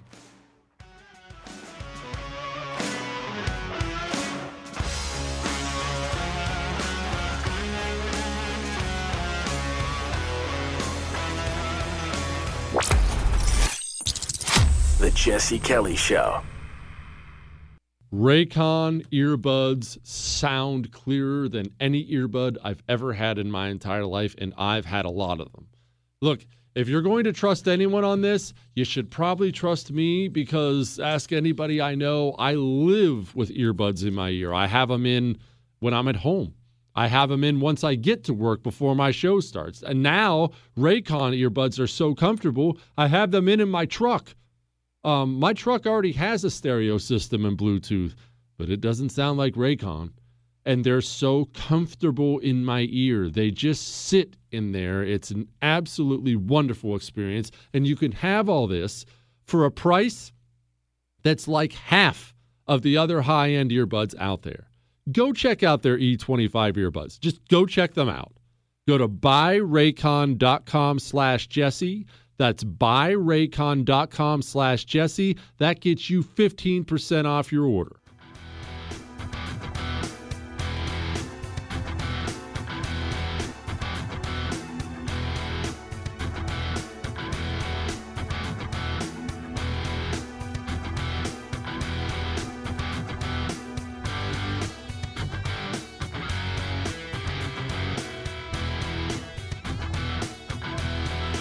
Chris has handed me the nutritional information for my foot long cheese steak at Subway, the one I used to eat two of. Oh man, that's bad. And this is extra bad because mine, the way I made it, was much worse than this. You see, when I got the Subway cheesesteak, I would have them put that heavenly Southwest Chipotle sauce they have at Subway, which is the bomb diggity. And I would say a lot of it and then they would squirt just a little more than normal on there and i would say no no no no no you're not understanding. I said a lot of it. I want that stuff dripping out the back of the sandwich every bite i take and they would just drown it in it. However a normal sandwich a thousand calories in one sandwich chris. That so mine had to be 12 1300 have to be including 102 grams of carbs 34 grams of fat However, protein rich, 76 grams. That can't be right. 76 grams of protein? See, I was eating a protein packed meal. Sorry for being a workout warrior. Maybe, you know what we need to do, Chris? This would actually be hilarious. Hear me out. I just thought of this on the show, so we're just going to go ahead and just come out with this live.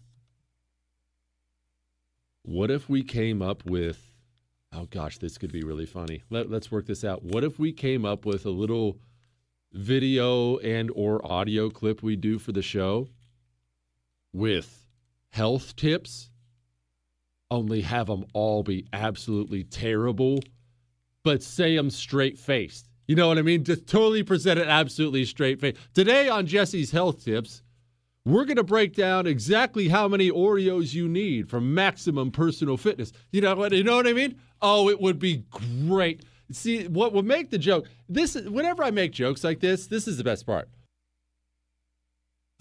Most of my people get it because that's what you're getting. As Michael Berry told me a long time ago, my mentor in this industry, he said, You'll learn to love radio more than anything because your audience ends up being a reflection of you just because you attract those kind of people. You're going to attract the people who have your kind of humor. They're going to enjoy it. So for my audience, that means you're a bunch of freaking sickos. But still, what makes it is not just the people who get the joke, they're half of what makes it. The other half are the people who don't get the joke. And let me caution all of you out there, because I see way too much of this. Never ever, ever, ever, under any circumstances, waste even a fraction of a second of your time explaining a joke to somebody who doesn't get the joke. Somebody who doesn't get the joke, one, they make the joke itself even funnier. Two, even if you were able to explain it to them in a way they can understand, you haven't really helped them because that type of person, they're not going to get the next joke either. And they're not going to get the one after that. And they're not going to get the one after that. Simply use them for your amusement. That's all. That's all I'm saying. Chris, we're totally doing this. Health tips. We are totally doing the health tips. Remember, we used to do all the keto tips. You know, everyone was. This is back when. Well, let's just explain something here. When it comes to diets and workouts,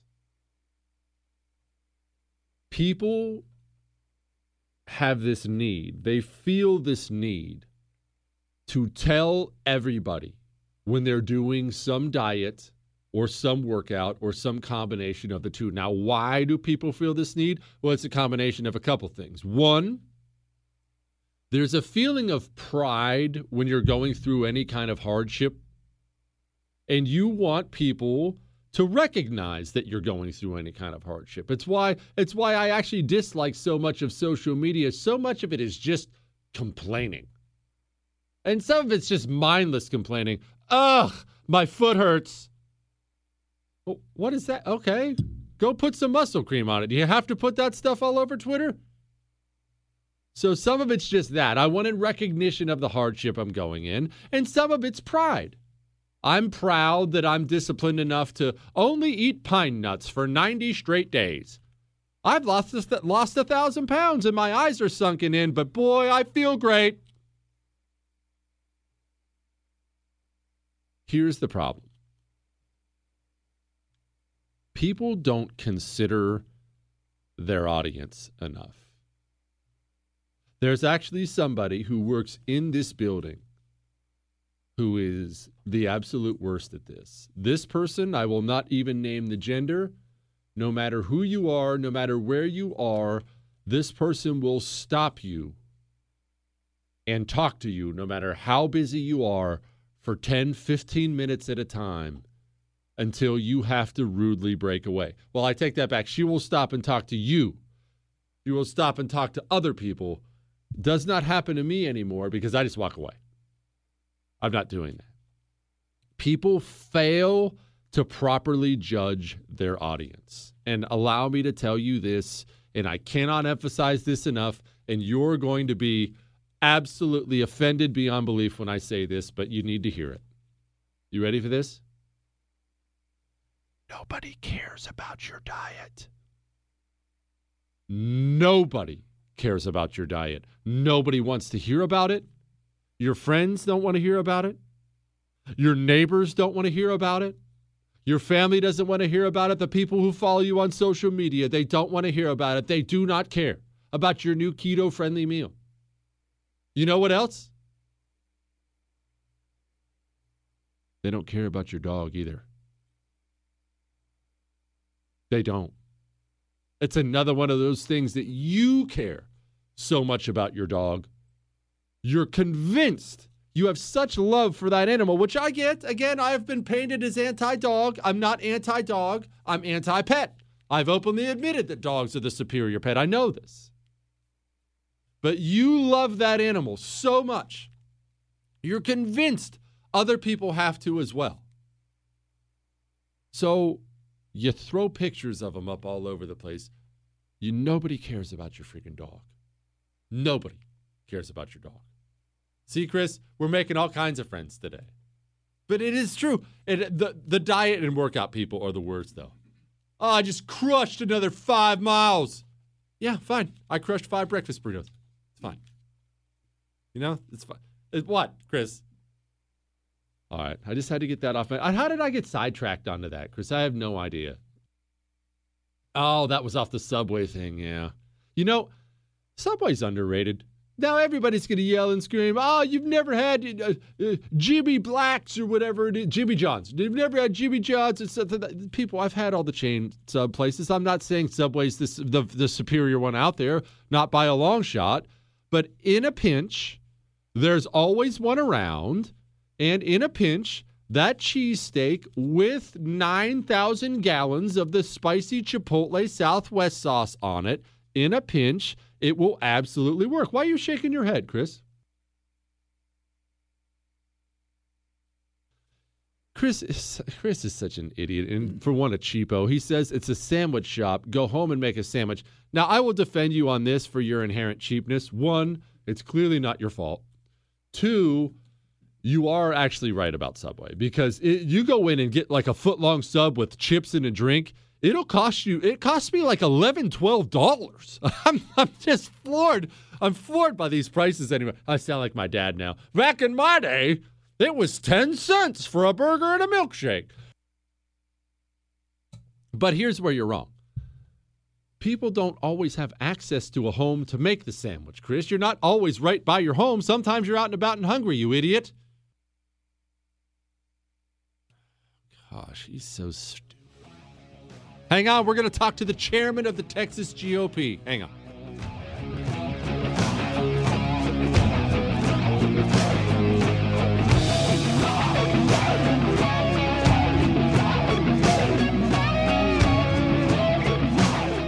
You're never completely ready to adopt a teen. For late nights writing English papers. For your teen's music taste. For dinners, where they talk more on their phone than with you. For the first time, they call you mom. You're never completely ready to adopt a teen, and you can't imagine the reward. To learn more about adopting a teen, visit adoptuskids.org. Brought to you by the U.S. Department of Health and Human Services, Adopt U.S. Kids, and the Ad Council. Part time job, full time hustle, all time Shero to all of us. You nurture, we listen. You teach, we thrive. You lift our spirits, but we've got to lay down the truth. It's time for you, our Shero, to stretch for the stars. Start saving more for retirement now so you can feel prepared and live your life to the fullest. Get free tips to help boost your retirement savings now at aceyourretirement.org slash Shero. A message brought to you by AARP and the Ad Council.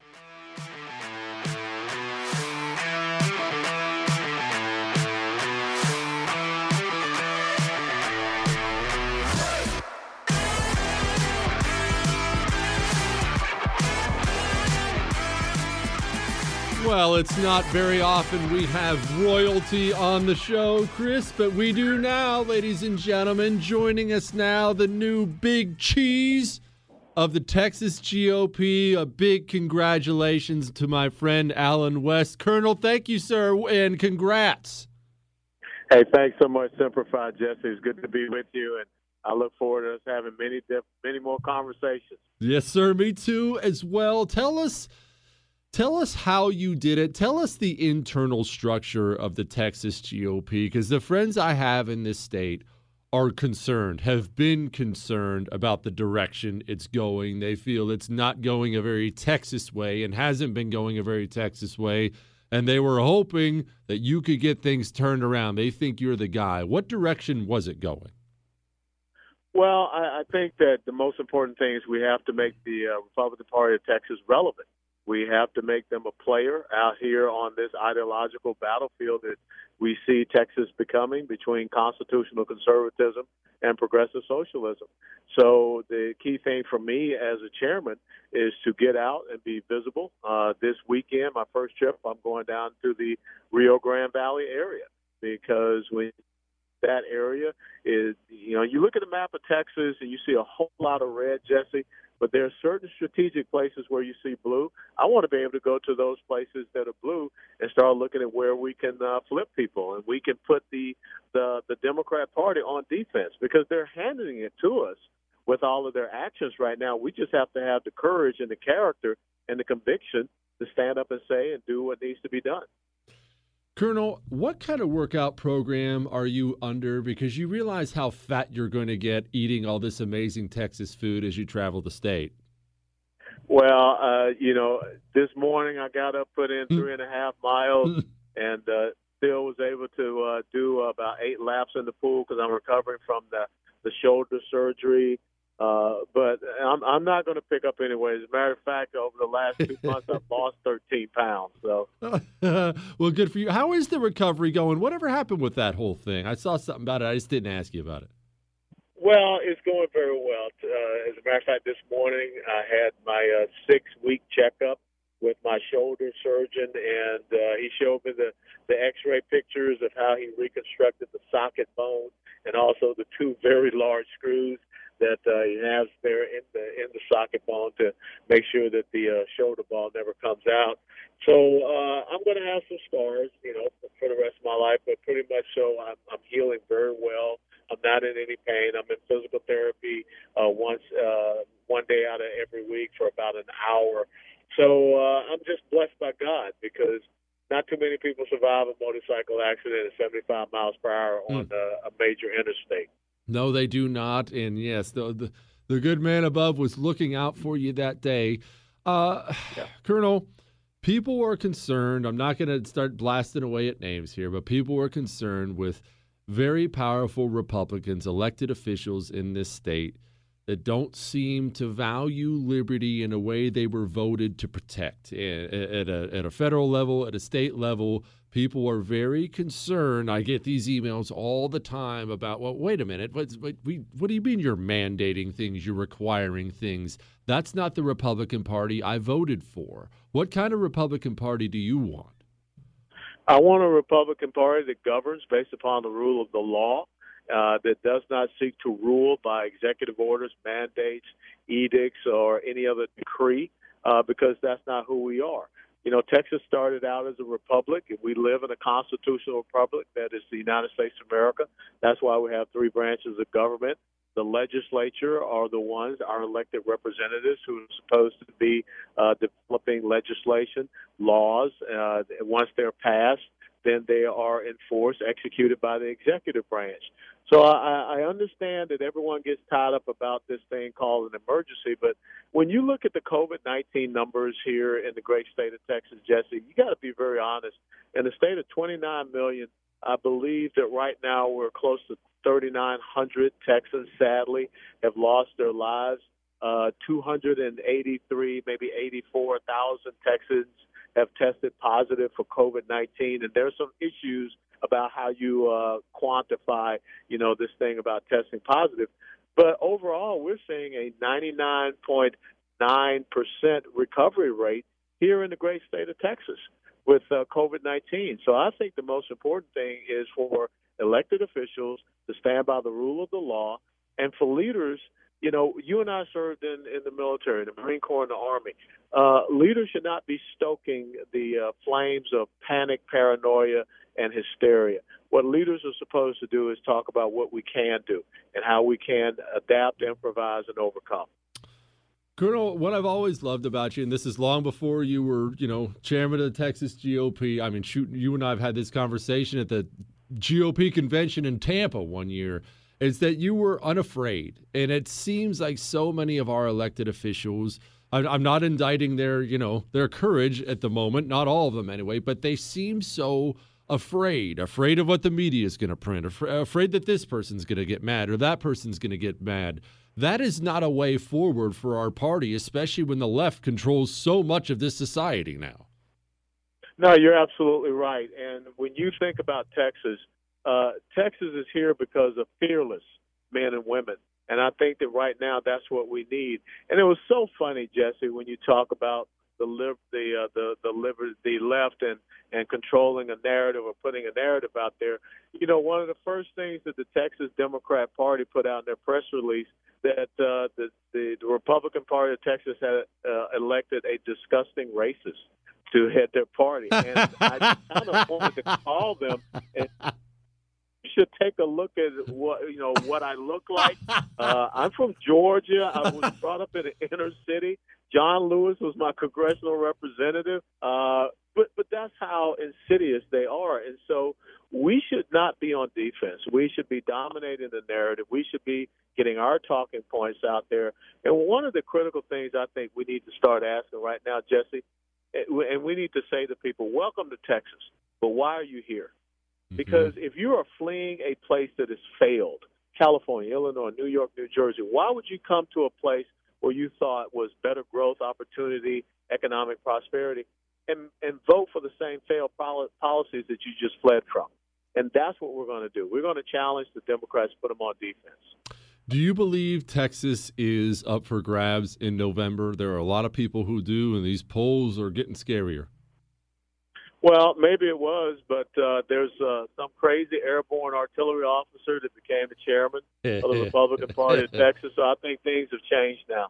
How about that? Colonel Allen West, the new chairman of the Texas GOP, and we are grateful he is. Make sure you hit me up when you hit town. We'll go get fat on some barbecue, Colonel. You got it. All all the best. And Semper Fi, brother. Semper Fi. That dude's awesome. That dude's awesome. Honestly, that is exactly what this state GOP needed. And I know people don't get involved too much in their state GOP local precinct, but I'm telling you right now, having run for office before, that stuff matters a lot. You know, they say football is all blocking and tackling. That's what the great Vince Lombardi said. All the blocking and tackling for these elections you get mad at, for the wrong Republicans that win primaries, for a Republican Party that loses its way it all starts at the precinct level, the state level. People get mad, want to get involved. Let me ask you something. And believe me, I'm asking this myself as much as I'm asking it of you. I'm just as guilty. Let me ask you something. When's the last time you went to your local Republican precinct committee meeting? Have you ever been to one? You even know where they meet, when they meet? Oh, I see you over there looking up yours, Chris, acting like you've been before. Don't think I don't see. I can see right. You're right there. I see it. Again, don't tell me how much you care. Show me. Hang on.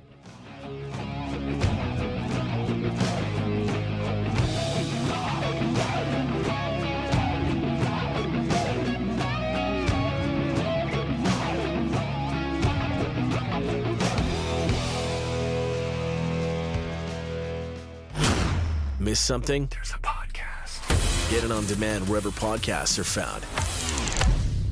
The Jesse Kelly Show. It is a dangerous world out there. It is. I'm not trying to scare you, but my word, look at the news. Things are getting crazier. People are getting crazier. People are getting more violent. It's just nuts. You have to get yourself a home security system now. I know it's something you might have been putting off. Stop putting it off. It's time. Get some sensors on your windows, get some cameras in your home, get a hold of SimpliSafe. There's a reason they're consistently rated so high out there. They make things so easy for you, and it's monitored 24 hours a day, seven days a week. That's without any contracts, without any sales guys, no fine print, just SimpliSafe providing excellent, excellent service. Go to simplisafe.com slash Jesse. That's simplisafe.com slash Jesse. That gets you free shipping and a 60 day risk free trial.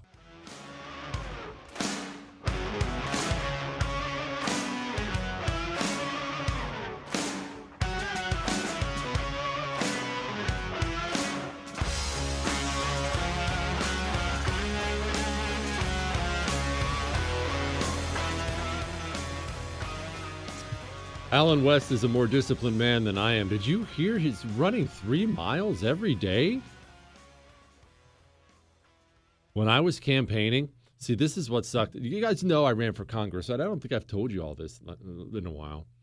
I ran for U.S. Congress twice back in Arizona. You didn't know you were dealing with this major star, did you? I mean, I lost both times, but that's not important. What do you mean you wouldn't say I ran twice? There was a follow up election. I ran once and I ran in the follow up election, Chris. That's not once, you idiot. That's two elections.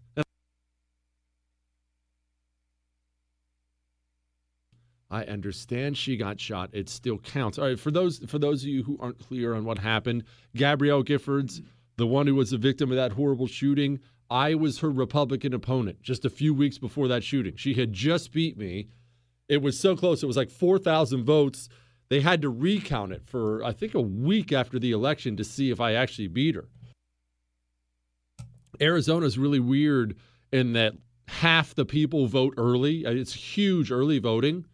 And then the other half vote on election day. She crushed me in the early voting, and there's a lot that goes into that. And then I beat her on election day. But I ended up, you know, I ended up losing, which by the grace of God, I ended up losing. You couldn't pay me enough to be there now. You could not pay me enough. Anyway, so I ran for Congress. And running for Congress sucks. Oh gosh, it sucks so freaking bad. It may be some people may be built for it. I am not one who was built for it. I'm just not. Um I don't want to deal with that many people. And it's not that I don't like people. I I don't mind people. I just don't want to be around people all the time. And I have this thing because I have, uh, how do you put this? No soul. I have this thing where I have a difficult time pretending like I care about something I don't care about. And that is the nature of politics because it's politics and people are passionate about it, understandably. Yeah, you get that. Aren't you passionate? I, I, you can hear it in my voice. I'm passionate about this stuff. But because you're passionate about it, you expect the person who's running for office to be as passionate about what you're passionate about as you are. And so I'm not making this up. This is not an exaggeration. I would I would go to parties. I've had somebody corner me, and that's what people do. They corner you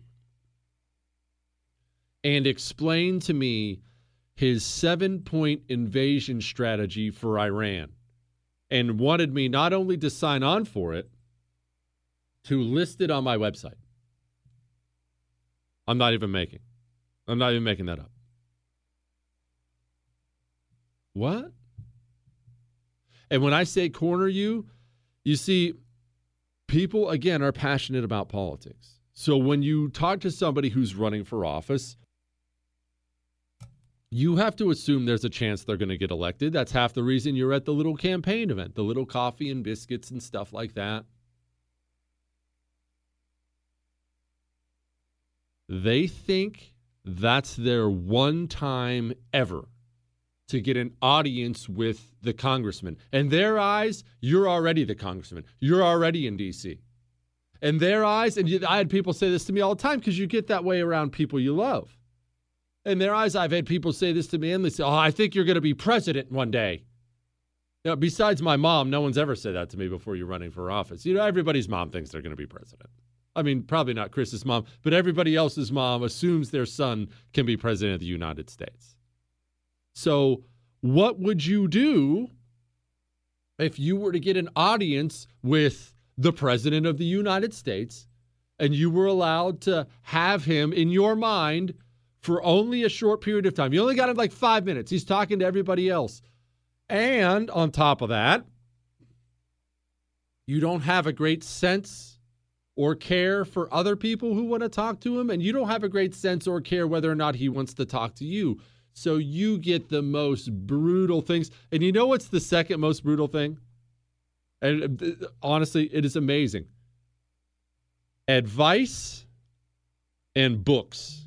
You see, everybody who runs for office, they're equivalent, they're dead set equivalent to people who are obsessed about football and watch football. And I love football. I mean, I'm never going to watch the NFL again. I shouldn't say never, but I'm not watching the NFL anymore, any of that crap. But you know what it's like when you watch football. Maybe you're that guy. I've caught myself being that guy. What a stupid play call. Who is that idiot? Who runs this team? The, the, guy who runs that team's been a coach for like 45 years. He lives and dies watching film every single day. He knows he knows more about football than you and me. Look, I've done it too. Oh, that one who runs a run play there? You know what I'm talking about. Well, that's everybody who runs for office or, or who goes to these political events.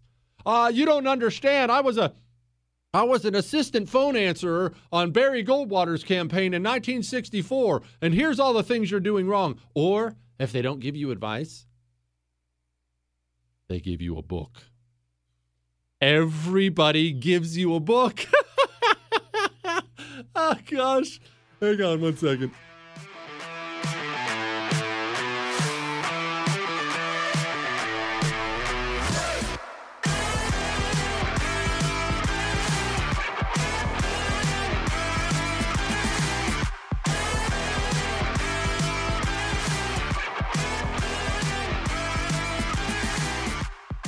I slept great last night, and I'm going to sleep great again tonight.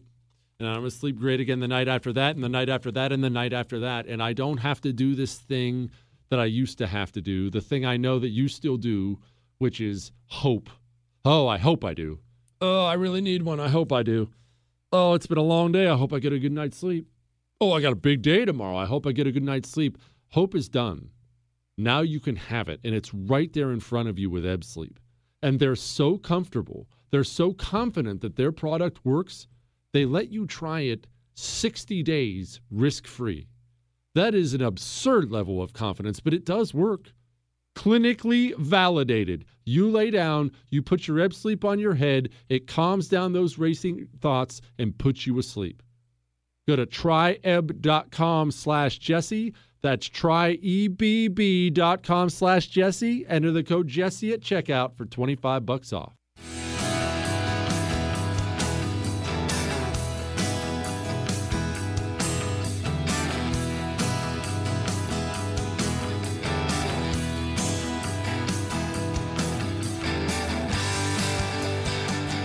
Well, apparently we're going to have to elaborate on this more tomorrow because I didn't get to this today, but I do want to get to this you see, AOC, that idiot congresswoman from New York, she apparently got in some verbal tiff with some guy, Yoho. I don't know this guy.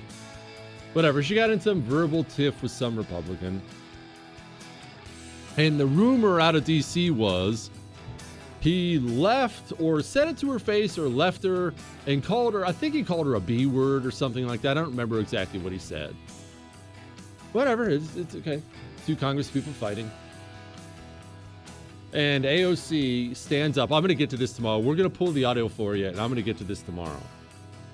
And AOC stands up and gives some speech on the floor of the House of, I'm somebody's daughter.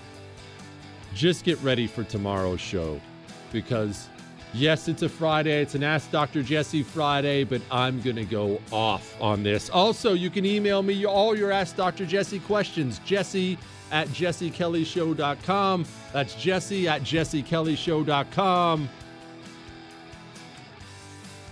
That's all.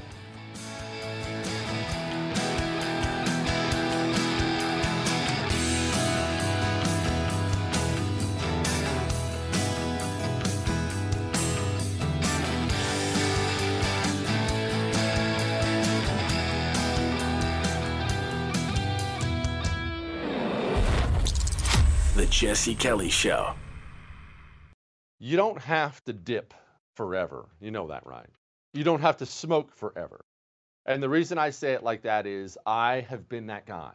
I, I've been that guy. I dipped for so long. And what would happen is I would decide I'm going to quit. Ah, it's bad for me. I'm going to quit. I'm a man. I don't need any help. I'm just going to quit cold turkey. And I would fail time and time and time again. I tried things like the patch. That didn't work.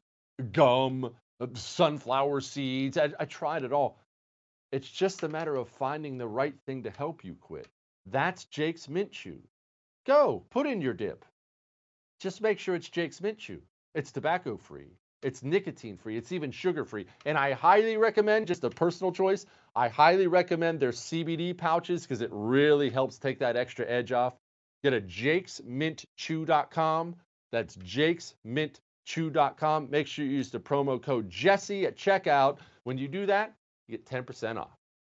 Hollywood is under siege from external forces. The same Hollywood that sold the American dream is now making nightmares a reality. Many major films make choices to appease the Chinese Communist Party to be distributed in China. Join Tiffany Meier, an investigative reporter in Hollywood Takeover brought to you by the Epoch Times, where she reveals how the CCP exerts control over some major studios. Don't miss the most important documentary about Hollywood yet.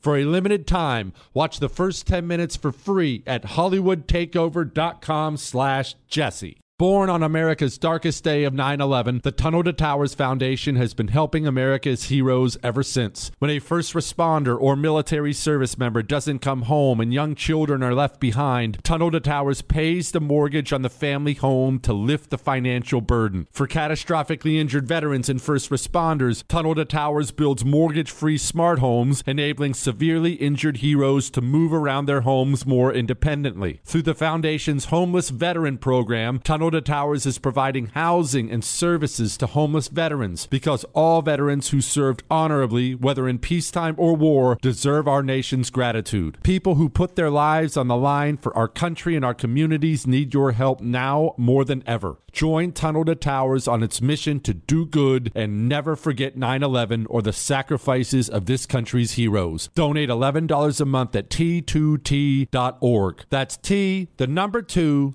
T org. Tired of restless nights? At Leesa, we know good sleep is essential for mental, physical, and emotional health. From memory foam mattresses to hybrids that keep you cool all night long, Leesa's mattresses offer exceptional comfort and support with free delivery and 100 nights to try out your mattress in the comfort of your home. For a limited time, save up to $700 off select mattresses plus two free pillows. Go to leesa.com slash iHeart for an additional $50 off mattresses and select goods. Exclusions apply. See leesa.com for more details.